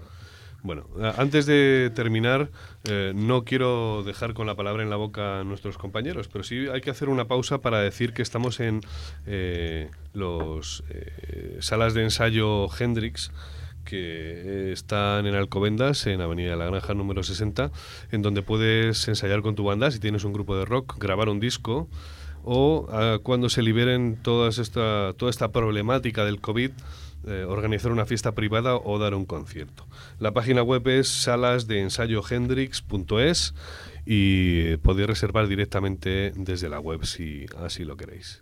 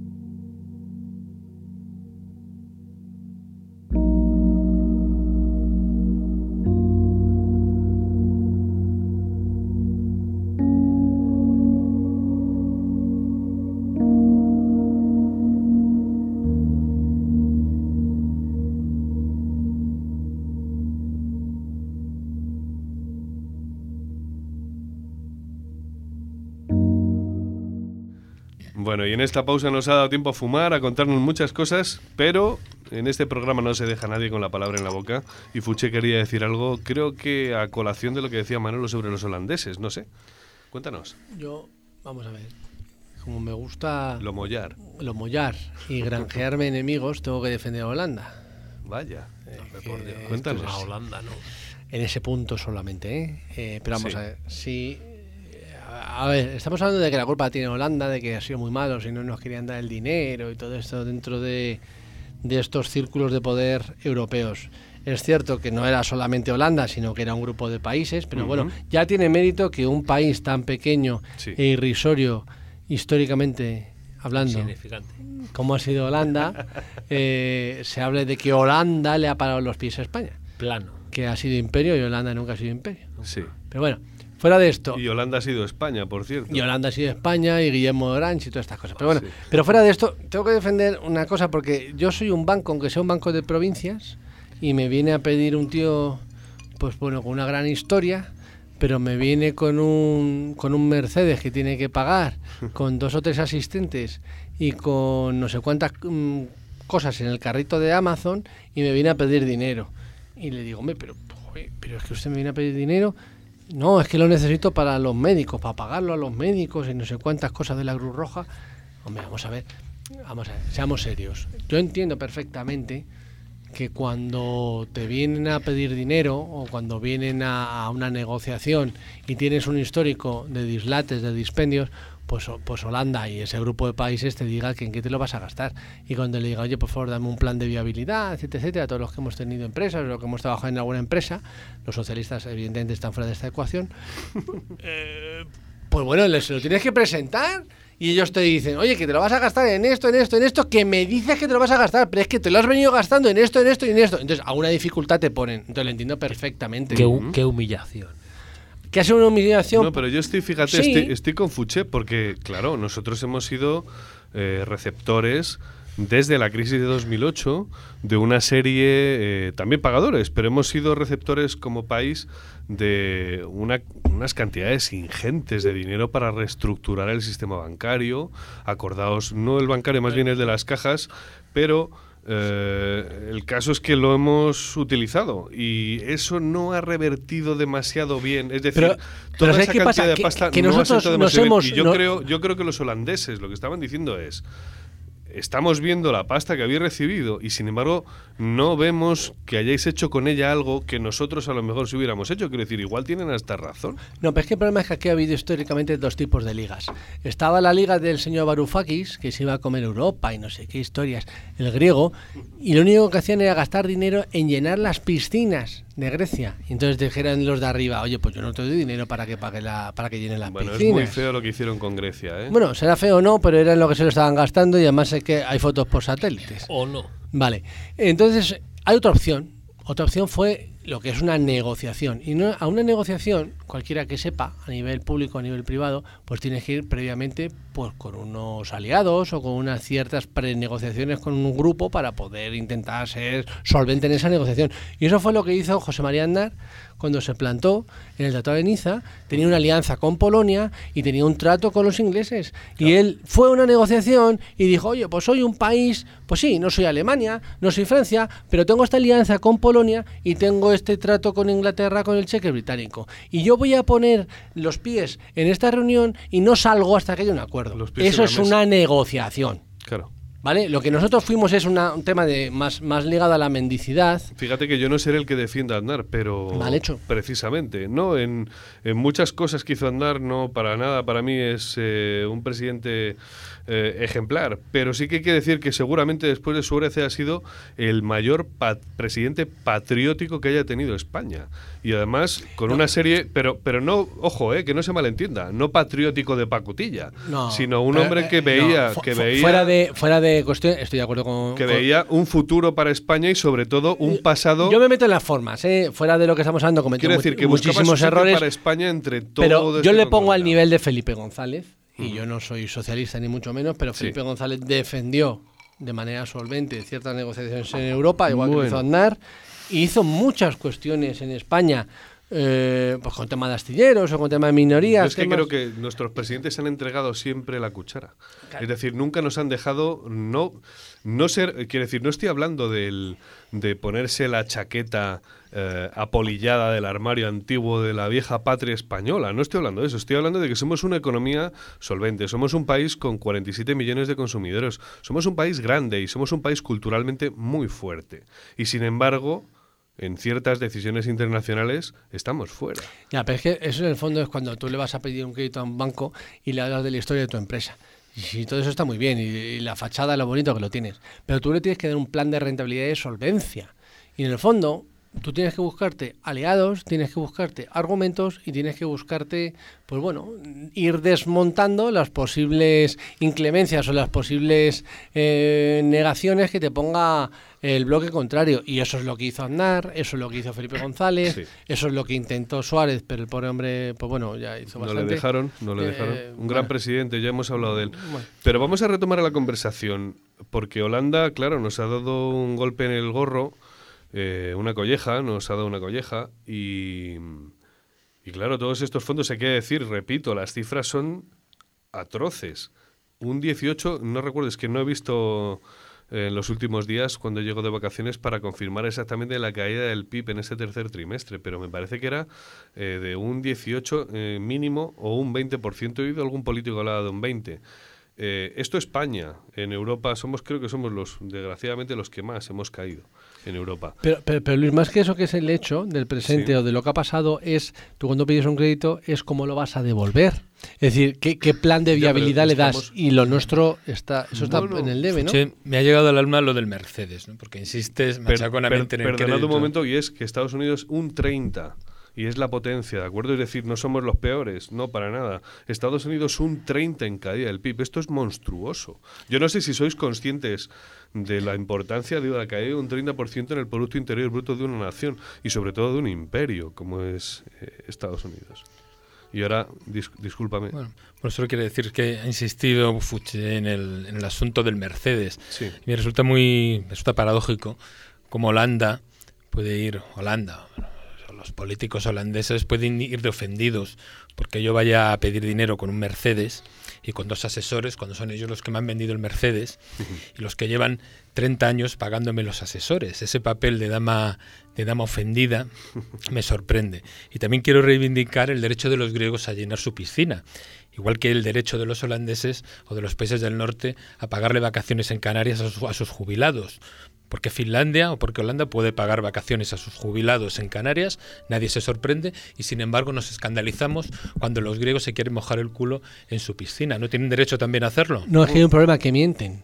Que no piden dinero para llenar las piscinas. Están pidiendo dinero para pagar las pensiones y luego llenan las piscinas. Ese es el problema, que es un problema de credibilidad. Bueno, no que credibilidad esto que tenía todo así, ¿eh? credibilidad que tenía González, credibilidad que no tenemos actualmente. O que no tenía el señor Varoufakis en Grecia. Al final, yo no estoy defendiendo a los holandeses por ser holandeses, evidentemente no. O a esa liga de países hanseáticos o tal igual. Es un problema al final en una negociación de credibilidad y de plan de viabilidad. De Cuando tú no lo tienes, De lo que estamos hablando en el fondo es de algo, como tú dices constantemente, de algo mollar. Eh, el golpe económico ha sido tan tremendo que ha hecho falta implementar medidas económicas en todo Occidente, en todo ese mundo globalizado, que no se habían visto ni siquiera después de la Segunda Guerra Mundial. Es que esto es como un plan Marshall gigantesco y sin embargo no se le ha dado la importancia que yo creo que se merece. Pero yo he visto a nuestro vicepresidente segundo del gobierno, a Pablo Iglesias, hace un par de meses o tres, hablando en rueda de prensa, declarando cuáles iban a ser las medidas a adoptar inmediatas para evitar el colapso. Y esto no es una broma. Quiero decir, yo cuando vi aquello dije, hostias, esto es serio, esto es muy serio. Sí, Luis, pero estamos hablando, fíjate, este programa está versa sobre la globalización y al final de qué estamos hablando. Estamos hablando de cómo el COVID ha No. puesto en evidencia también esto. sí, ¿eh? pero ¿cuáles son los actores? El Estado-Nación. Es decir, vuelvo a, mi argumento del principio. Claro, ¿quién no sí, son no? los ciudadanos los que están interviniendo. No son las comunidades autónomas. No son el FMI o, el Banco Central. son los estados. Al final estamos jugando un juego en el que las piezas es el Estado-nación. Sí. Y yo vuelvo a mi argumento del principio, de que digo que la globalización está muy bien. Yo soy un claro defensor de- del elemento de la globalización como concepto, pero al final vamos a que esto es un sálvese quien pueda. La construcción europea, tal y como la planteó los fundadores, eh, no se ha llevado a, a- a buen término y al final es una competición entre Estados-nación. Al final Sí. es el Estado-nación el ente con el que estamos organizándonos, el ente con el que estamos pidiendo o, o dando dinero, y al final es una construcción utópica, el Pero tema de, que- la, de la globalización más allá de las transacciones Pero es que económicas. si no, ¿qué sería? Quiero decir, es que estamos imbuidos dentro de este sistema y es el que hay. Y creo. no, y- es el que hay, no, es el que hemos construido, el que nos hemos Bueno, dejado pero engañar Manolo, para construir. Manolo lo ha dicho al principio y tenía toda la razón. Estamos en el, este es el mejor de los mundos, ¿no? Que podíamos imaginar. Las cotas de desarrollo que ha alcanzado la humanidad a, estas alturas eh, no se pueden comparar. Es cierto que podríamos, eh, bueno, implementar medidas para mejorarlo. No quiero decir que sea el paradigma. Es muy mejorable en muchos aspectos, pero las cotas de libertad que alcanza el ser humano. Fíjense, hay una obra de Escotado que no hemos citado todavía, que se llama, es una trilogía, que se llama eh, Los enemigos del comercio. De acuerdo, es muy interesante leerla. Yo no he leído los tres libros porque es, es una tesis doctoral en toda regla eh, gigantesca. De hecho, ha tardado creo que 20 años no, en componerla. no lo deje de Luis. De hecho, no ha tardado, ha tardado casi, creo que 20 o 30 años en 20. construirla y ha sido su gran obra después de Historia General de las Drogas. Eh, le he visto en un montón de conferencias, ya he contado alguna vez que fue profesor mío y que para mí es uno de los intelectuales más destacados de la historia de España, sin duda, además está vivo. Eh, y él, claro, o sea, en esto eh, la diagnosis es perfecta. El comercio y todo lo que se deriva del comercio ha dado las mayores cotas de prosperidad a la humanidad en toda su historia, en derechos también, por cierto, y en libertades. Pero Sí, eso nadie lo duda, pero es que hemos ido más allá. Al final, ¿qué, qué, qué nos diferencia este sistema si lo que hubiésemos hecho es una agrupación de Estados-nación en el que haya un arancel aduanero común entre los países de la Unión Europea, pero que no haya una política monetaria común y que haya ciertas cuestiones que nos estamos haciendo trampas al solitario? bueno, no, no, es, no. es muy mejorable. Europa es muy mejorable, pero yo soy positivo. Es que ha dicho que es el mejor El- sistema posible. Yo niego la mayor. El proyecto europeo creo que es está todavía por ver. El proyecto europeo no creo que vaya a romperse. Hemos vivido traumas bastante más potentes en, Europa. eh, todo el mundo lo recuerda. Pero quisiera retomar el tema porque estoy convencido de que nuestra audiencia le llama mucho la atención. Yo siempre que hablan del COVID eh, siempre pregunto lo mismo, o mejor dicho, escucho, me callo y escucho y escucho constantemente cosas infundadas, son, pero que están muy bien insertadas dentro del inconsciente colectivo de toda la sociedad. Y son una, ya hemos hablado de ella, nos lo ha mandado China, es un arma económico-política para destruir, eh, bueno, pues el nuevo, para generar el nuevo orden mundial. Un nuevo orden mundial, eso es una de las cosas que se dicen. Y luego hay una que me llama especialmente la atención y es la del chip.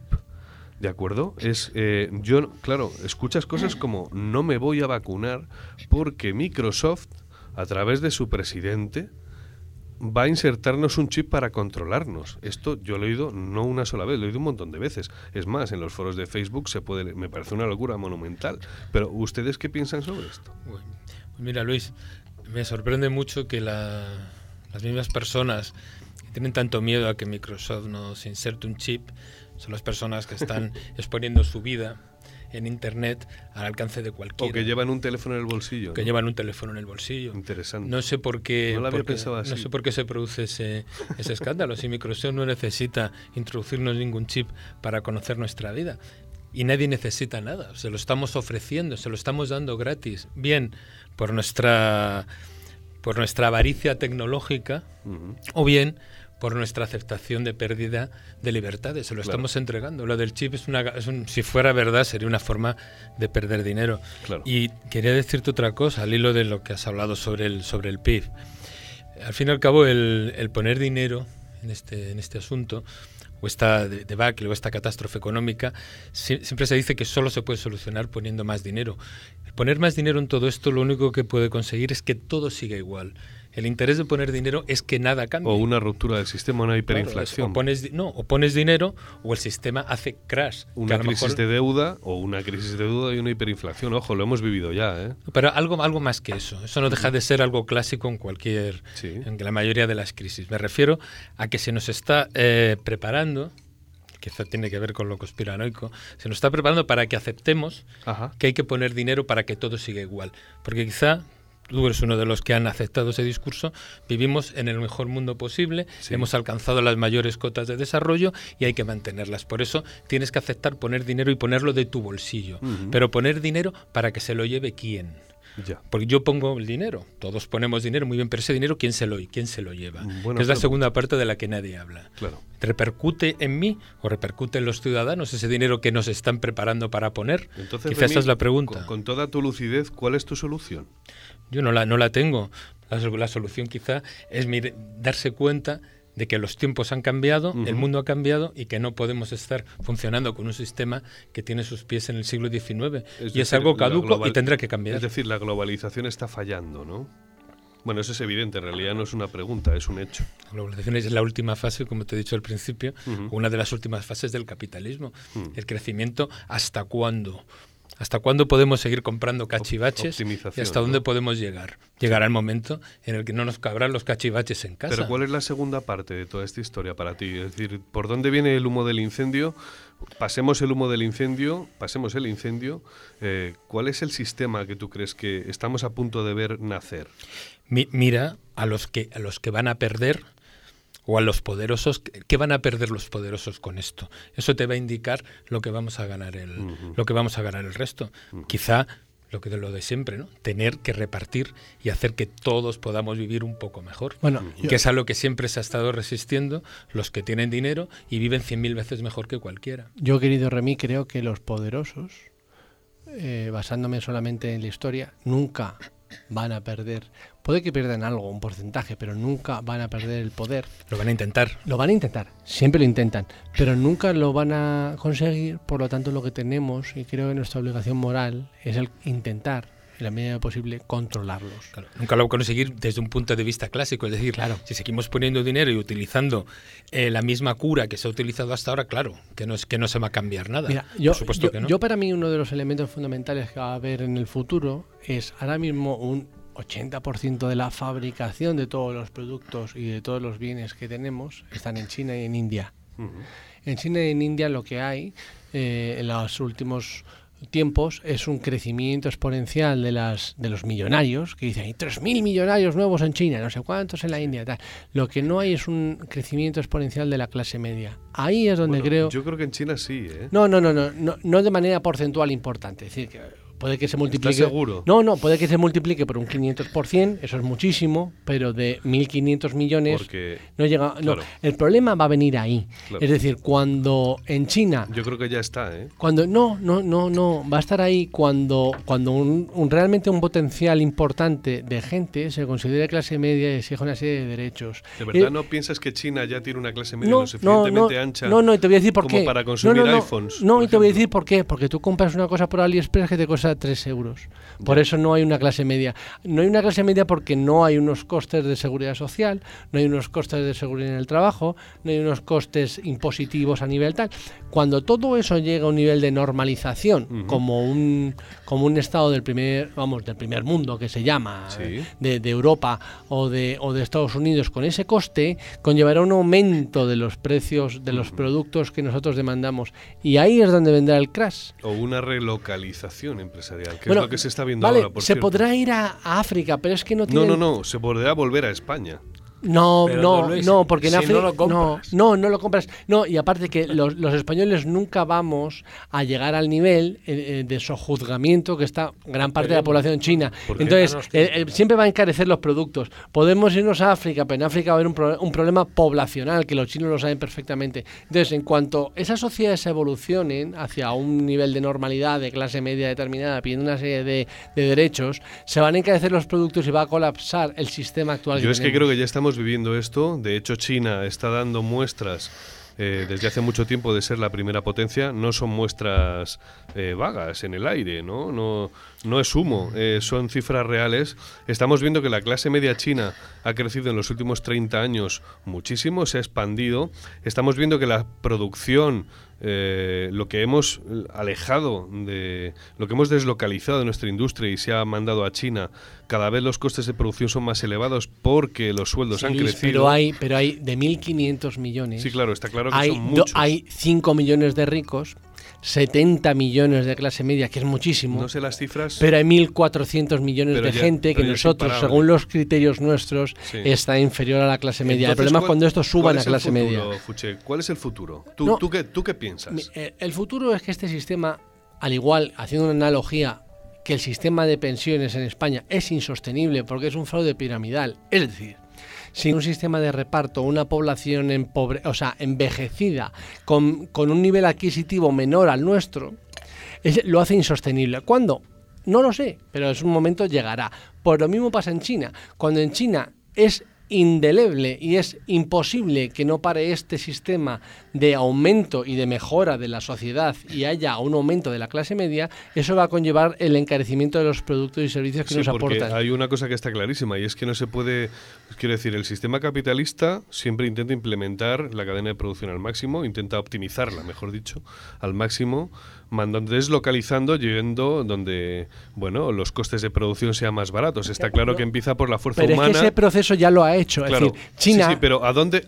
¿Cuál es el siguiente punto? no, no, Porque pero está es que, eh, Asia. no, no, no, pero es que China ya lo ha intentado. Y, y, oh, de hecho es que he trabajado con ellos. Ellos han intentado colonizar África para llevar y tener los recursos. el siguiente lugar es África. No, no, eso no, no es el siguiente, es el anterior. Es que eso ya está. Es que han llevado, China ha llevado contenedores enteros de trabajadores chinos en condiciones infrahumanas a África, cogiendo y comprando las materias primas de allí. Ese es un paso anterior. El siguiente paso, I- igual que estaban en la copia, antes estaban en la copia de productos, ahora Sí. directamente Ahora lo hacen ellos. lo que hacen. Ahora ya no Y copian, los chinos no copian. ¿eh? Fabrican, es Y decir, fabrican con un nivel superior a la Exacto. tecnología. Antes eran los japoneses eh, inventan basado en tal y los chinos copian. No, no, no. Los chinos la primera fase era copiar para luego poder hacer. Es que ya lo están haciendo. Xiaomi, por ejemplo. Claro, entonces el nivel es insostenible. El, el futuro, pues ¿A no dónde lo sabe. vamos? ¿A dónde No, vamos, no, chicos? No lo sabemos, pues desde luego un nivel de implosión del sistema actual que tenemos. Por, lo, por lo tanto, para mí, la solución, y, y lo siento mucho, me, y me tengo que salir de la sala porque Manolo me estaba mirando mal antes de decirlo, es la defensa del Estado-nación Sí. de cada uno de los miembros eh, y, y el control del mismo. Vamos a ir a eso y es lo mollar. ¿Cuál es el futuro, señores? ¿Cuál es el futuro? Yo quiero decir una cosa. Sí. Fouché da, da por hecho que el futuro pasa por la emulación o porque los países emergentes o China emulen un sistema que a la vista está que está caduco y que no sirve. Es como si todos los países o toda la humanidad en desarrollo intentara copiar nuestra forma de vivir. Es que así. son pues pa- parece ser que es así según Fouché. Quizá el futuro no pase por ahí o no pase por emular un sistema que está haciendo crash. Para eso tiene que haber, claro, para eso tiene que haber un crash. Quizá el COVID sea ese crash.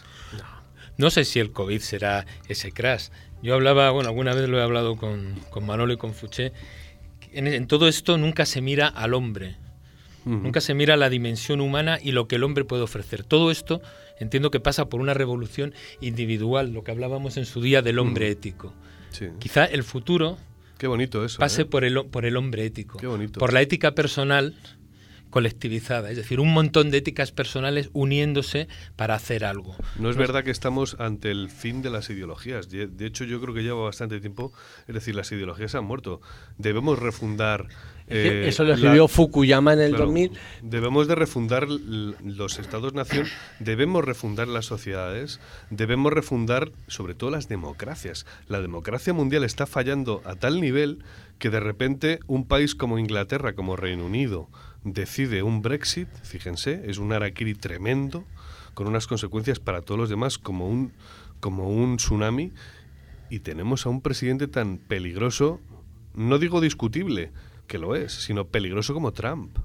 Es decir, mañana podríamos ver una hecatombe nuclear porque se le ha cruzado un cable No, no, a un en- subnormal. en, así. en esto me, me tengo que oponer porque es el único presidente de los Estados Unidos que no se ha metido en ningún conflicto externo. Es decir, No, el Nobel, tienen. no, no, no, el Nobel de la? Paz Barack Obama bombardeó Libia con su secretaria de Estado Hillary Clinton. Eh, el malísimo, horrible, Sí, no peinado, de- rubio, a- platino, a asqueroso. a los yanquis no les eh, debe de quedar nada por bombardear. no, no, creo, les queda muchísimo, entre ellos Siria, pero perdió ante Vladimir Putin, el Líbano, etcétera. Lo que pasa es que este señor, que viene de la empresa privada, se ha dado cuenta de que no sale rentable en el siglo XXI entablar eh, guerras tradicionales contra países que no sacan una rentabilidad porque aún siguen pagando. Es mucho mejor poner aranceles, ¿no? Es muchísimo mejor otra serie de cosas como como las que está haciendo Trump, que si no llega a ser, hay que tenerlo en cuenta, si no llega a ser por esta pandemia, si no llega por, por hacer esto, y lo cogemos los datos en febrero, tiene los mejores datos de creación de empleo y desarrollo Sí. económico de la historia de Estados Pero tiene Unidos. unos niveles de deuda tan salvajes que podrían ser reventados como Estado-nación. Pero es que eso venía de antes. Sí, sí, pero me da igual. Quiero decir, Estados Unidos está en la cuerda floja. Sí, sí, no, pero, pero por eso Estados Unidos ha dejado de ser la primera potencia económica mundial en función de China. Sí. Eh, eh, entonces, por eso te digo que el orden mundial está cambiando, entonces lo que hace falta es saber interpretarlo. ¿Cuál es el futuro, señores? El hombre ético, lo ha dicho Remy. El único futuro está en, en, en- en buscar en ti la ética capilar que sea capaz de cambiar el sistema. ¿Cómo se hace eso? Porque vivimos sociedades absolutamente bestializadas con canales de televisión vomitando No. burradas como Sí, lo que es Telecinco aquí. Es igual, pero es igual, pero pero la, la ética personal, la reflexión personal y el, y el, y el análisis de las ideas eh, ti- tiene que llevar a una, a una el análisis individual de las ideas tiene que llevar a una solución viable y la única esperanza está en el hombre Mm. y, y esa o que decía Remy Eso, eso es muy masón, ¿no? eh, pues no sé, pero ¿Sí o no? Eh, Yo en esto me tengo que oponer a los dos planteamientos que coinciden Remy y Manolo, que son muy utópicos y muy bonitos, Porque Pero- utópico. porque creo que es imposible de realizar. En fin, yo soy una persona más pragmática y creo que tenemos que ir a la autodefensa. También era imposible comer bogavante todos los días. Efectivamente, y Hace ahora lo- 30 años, No, ¿no? y ahora lo Y que lo hace- veis muy viable No, no, que, ahora lo que han hecho es que una gran parte de la población se crea que come el mismo bogavante del que lo puede pagar a 30 euros y se come un bogavante de mierda que viene de un país extranjero. Pero bueno, eso es una, una idea abstracta y tal, es una, es una entelequia. Pero bueno, que fuera de esto, yo creo que tenemos que ir a la autodefensa. Es decir, yo soy pesimista en este sentido. Ujú. Tenemos que ir a la autodefensa en el que creo que, que la situación nos supera ya ni siquiera los Estados-nación y, y otros entes supranacionales y tenemos que ir a nuestro círculo más interno, a nuestra a la- lo que es la familia, lo que es nuestra a tu empresa, a tu círculo, intentar una autodefensa realmente porque y yo lo he intentado, ¿eh? no soy sospechoso, a través de las organizaciones que, que este sistema ha montado y he llegado a la conclusión de que es imposible. ¿Es imposible el qué? Es imposible el cambio del sistema de una manera Entonces, ordenada y de una en manera en legal absoluto. y de una manera no violenta. en absoluto. En absoluto. Bueno, el, el eh, el conocimiento, sí. el conocimiento es lo que va a ahuyentar la violencia. Eso es. El conocimiento hace que todo cambie sin violencia, porque el, el propio conocimiento en sí lo lleva implícito. Pues si quieres, quieres cambiar las cosas sin conocimiento, vas a generar violencia. Yo es que no considero ningún cambio que haya habido eh, sustancial que haya sido incruento a- en lo largo de la historia. Yo la en transición eso- española, en eso- ¿no? En, en eso puedo estar. no, la transición española fue ¿Cuál, cuál, cuál? La transición española y hilamos si El queréis que, con el, el, el que, el que, que no cambie nada para que todo cambie y el No, rey emérito. ¿eh? ¿Cómo es? no, Sí, sí, por sí, Dios, no, con lo del rey os- no os metáis ¿eh? con Ah. Juan Carlos que me ofendo. Pero dicho lo cual, Es que en eso llegamos a un consenso que y es muy aburrido. Por Siguiendo- cierto, ¿dónde, dónde está el rey? Siguiendo el ejemplo, coño, en una democracia Que sepan ustedes occidental. que sepan ustedes que hemos eh, dado en la diana porque hemos hecho un programa hace unos unas semanas escasamente sobre la monarquía y eh, es que lo hemos pulsado. De hecho es uno de los programas que más audiencia tiene. Yo imagino porque la gente busca claves. Pero yo tengo una pregunta: ¿dó- ¿dónde está Juan Carlos?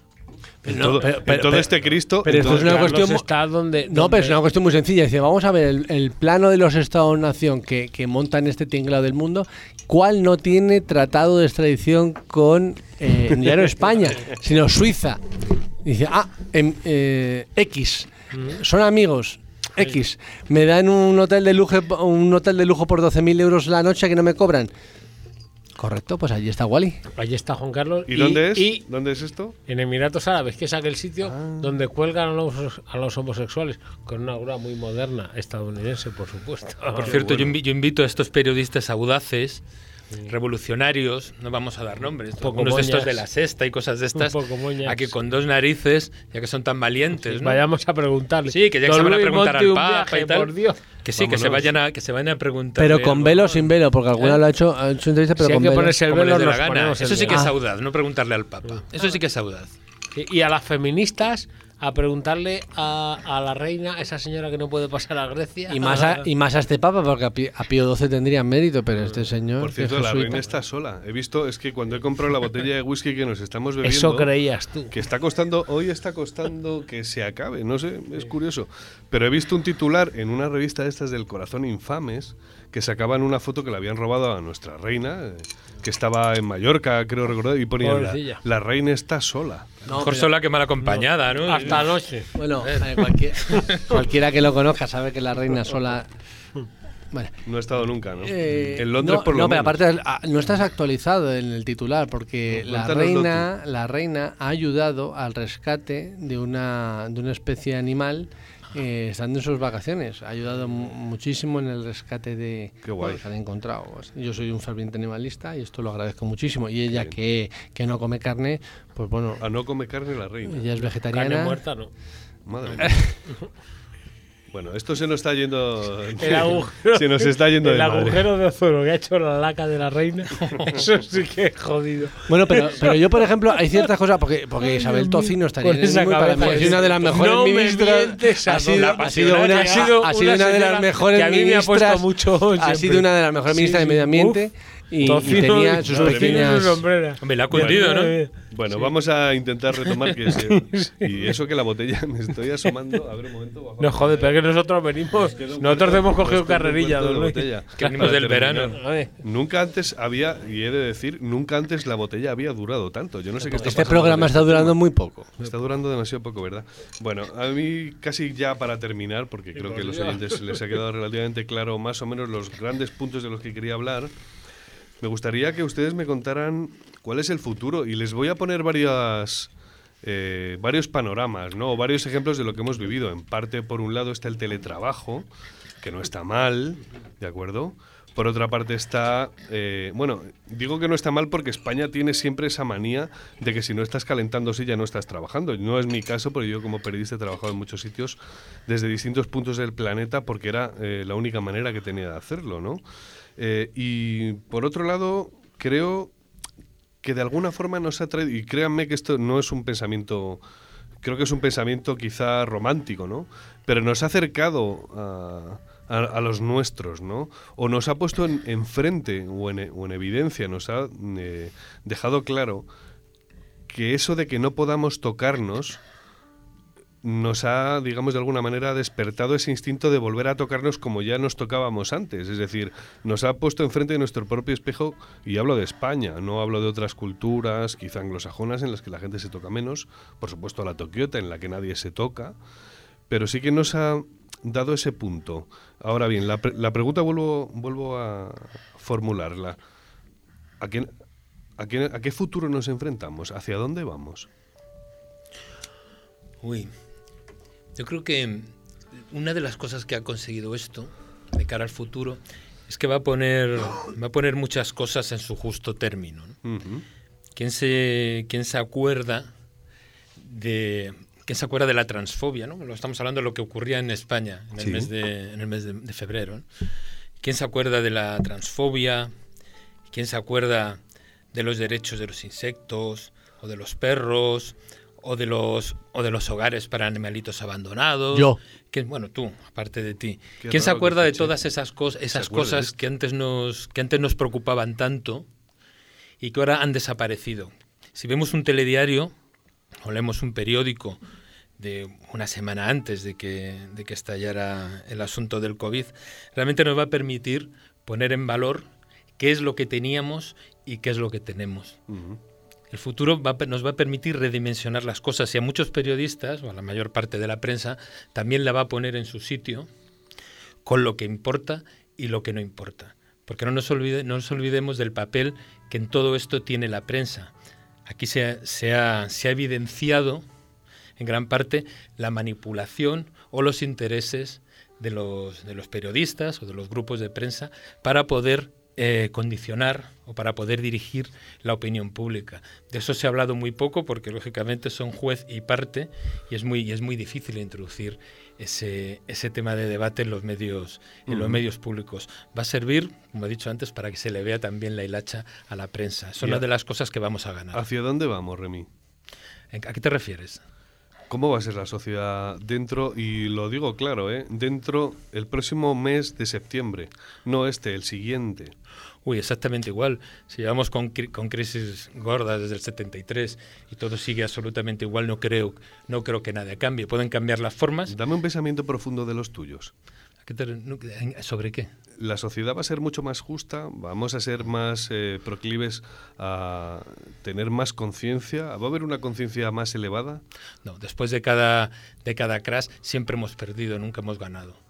Y en esta te da la sensación de que no va a ser así. No va a ser así, en, absoluto, porque tampoco se va a permitir que sea así. ¿Que hace falta una catarsis colectiva mucho más potente como una guerra o qué? Es que no sé lo que es una, no sé lo que, lo que es una catarsis colectiva. La Segunda Guerra Mundial, ni la guerra no. Simplemente todo va a ser igual, cada uno se va a adaptar porque la capacidad de adaptación del hombre es infinita. Eso es cierto. Lo estamos viendo, ¿no? La gente decía, yo no puedo vivir sin 3.000 euros al mes, sin el Mercedes en la puerta de casa, no puedo vivir sin calefacción en mi casa, no puedo vivir sin televisión. Pues mira, siempre nos adaptamos. Al final acabaremos pudiendo vivir con todo esto. Hemos, nos podemos vivir sin televisión, la gente no puede vivir sin internet. Pues sí, podrás vivir sin internet.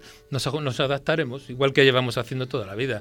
Por eso el ser humano es una de las especies más, más, más perdurables o más duraderas. ¿no? Manolo, ¿hacia dónde vamos?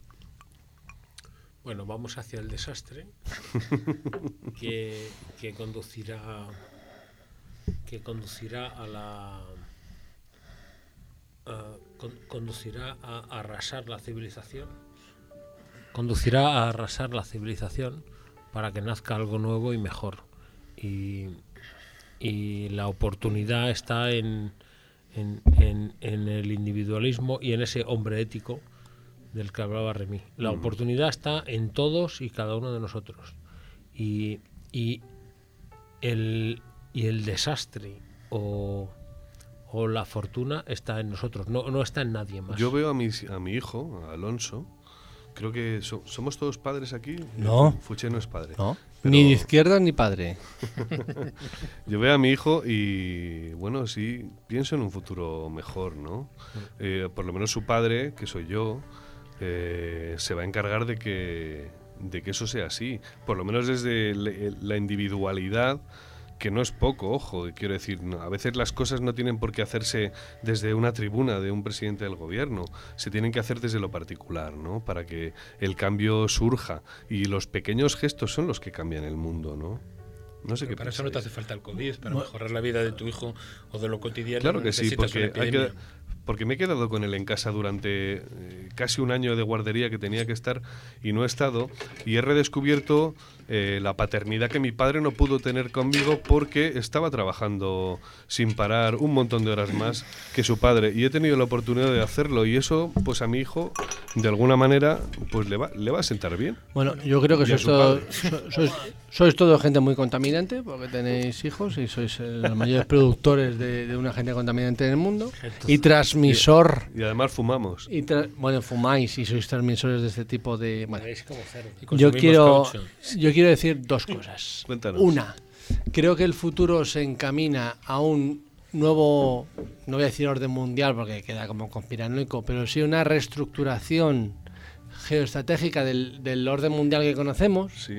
¿Vale? Creo que no nos queda otra que, que, el terreno donde nos ha, quedado, nos ha tocado jugar, que es la Unión Europea, es el fortalecimiento de los Estados-nación muy a pesar de, lo que diga Manolo, mm. eh, con el control, en la medida de lo posible, de cada uno de los ciudadanos. Y creo que no, en nuestro caso, que jugamos en Europa, nos, no nos queda otra que una unión euroasiática para poder competir tanto con China como con Estados Unidos.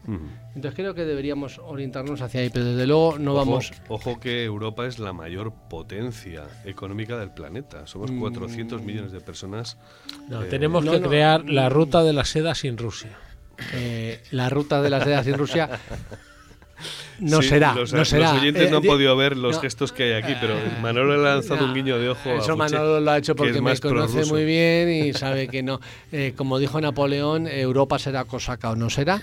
Pero bueno, quiero acabar con la última frase como un ferviente animalista que soy, que dijo el terrorista Mahatma Gandhi que es la grandeza y el progreso moral de una nación puede medirse por la forma en que trata a sus animales. Mm. Me parece bonito eso. Que se lo digan a un negro. Eso le gusta. Yo no, no, tolero que se diga. Gandhi fue premio Nobel, Javi. No, porque a lo mejor no existiría, pero, seguro que era pues, candidato. Pues, ¿eh? su, autoridad es la misma que los premios Nobel a los que te has referido pero yo, con, yo no me meto en el adominen de quien lo diga, sino en lo que dice, y en este caso creo que es una frase muy. Bueno, bueno señores, estamos terminando. Eh, déjenme que les cuente una última cosa que ha sido importantísima, ha pasado desapercibida para la opinión pública porque parece que nuestros políticos han estado tres semanas de vacaciones o un mes y no han hecho absolutamente nada, pero no. Ha habido algo que ha ocurrido en el Parlamento y se ha firmado un Real Decreto Ley sobre las energías renovables que va a cambiar la forma en la que industrialmente este país va eh, a gestionar ese déficit energético que tiene España. Y ha sido un gran salto que ya veremos eh, a, lo largo, a lo largo de los meses en qué va a derivar, pero por lo pronto ya está empezando a abrir la puerta a una nueva forma de ganarse la vida para decenas o cientos de miles de personas en España y por supuesto a ser muchísimo más éticos a la hora de dejar de consumir combustibles fósiles para empezar a darse cuenta de que España es uno de los países con más sol del mundo, con más horas de sol y que ya es raro que no tuviéramos los tejados repletos de placas solares y de huertas solares eh, como le pasa a Alemania y sin embargo eh, somos de los últimos de la cola, ¿no? Yo no sé si tenéis algo que decir, eh, Fuché me está mirando. yo, yo soy autosuficiente y tengo pozo y placas solares. Muy bien, fantástico. yo, yo tengo que decir que viva la energía nuclear y viva el Cabo Santo a mí me gustaría saber dónde vamos a sacar el dinero y qué vamos a hacer con las placas solares que también contaminan, ¿no? Nadie piensa en eso. Robarlas. Robarlas, ¿no? Hay también, sobre todo, qué vamos a hacer con... con bueno, que luego si no me llama racista y cosas de esas, ¿no? Lo que, vamos, vamos a hacer para que no nos la guinden de los tejados. Bueno, señores, ha sido un placer tenerles esta nueva tertulia de esta nueva temporada 2020. Hemos empezado el curso, como quien dice.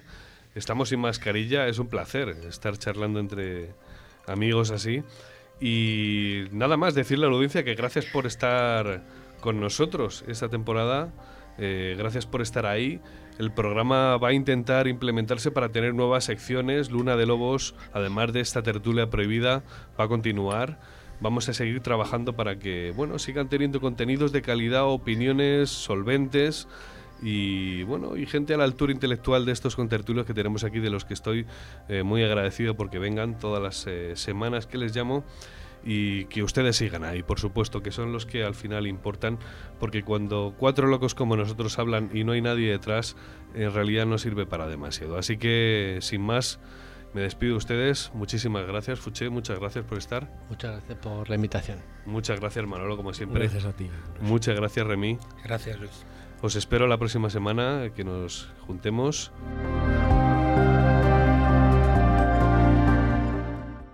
Muchas gracias por estar ahí, audiencia. Es un placer tenerles detrás de los micrófonos y esperamos que nos sigan acompañando, que ustedes sean felices.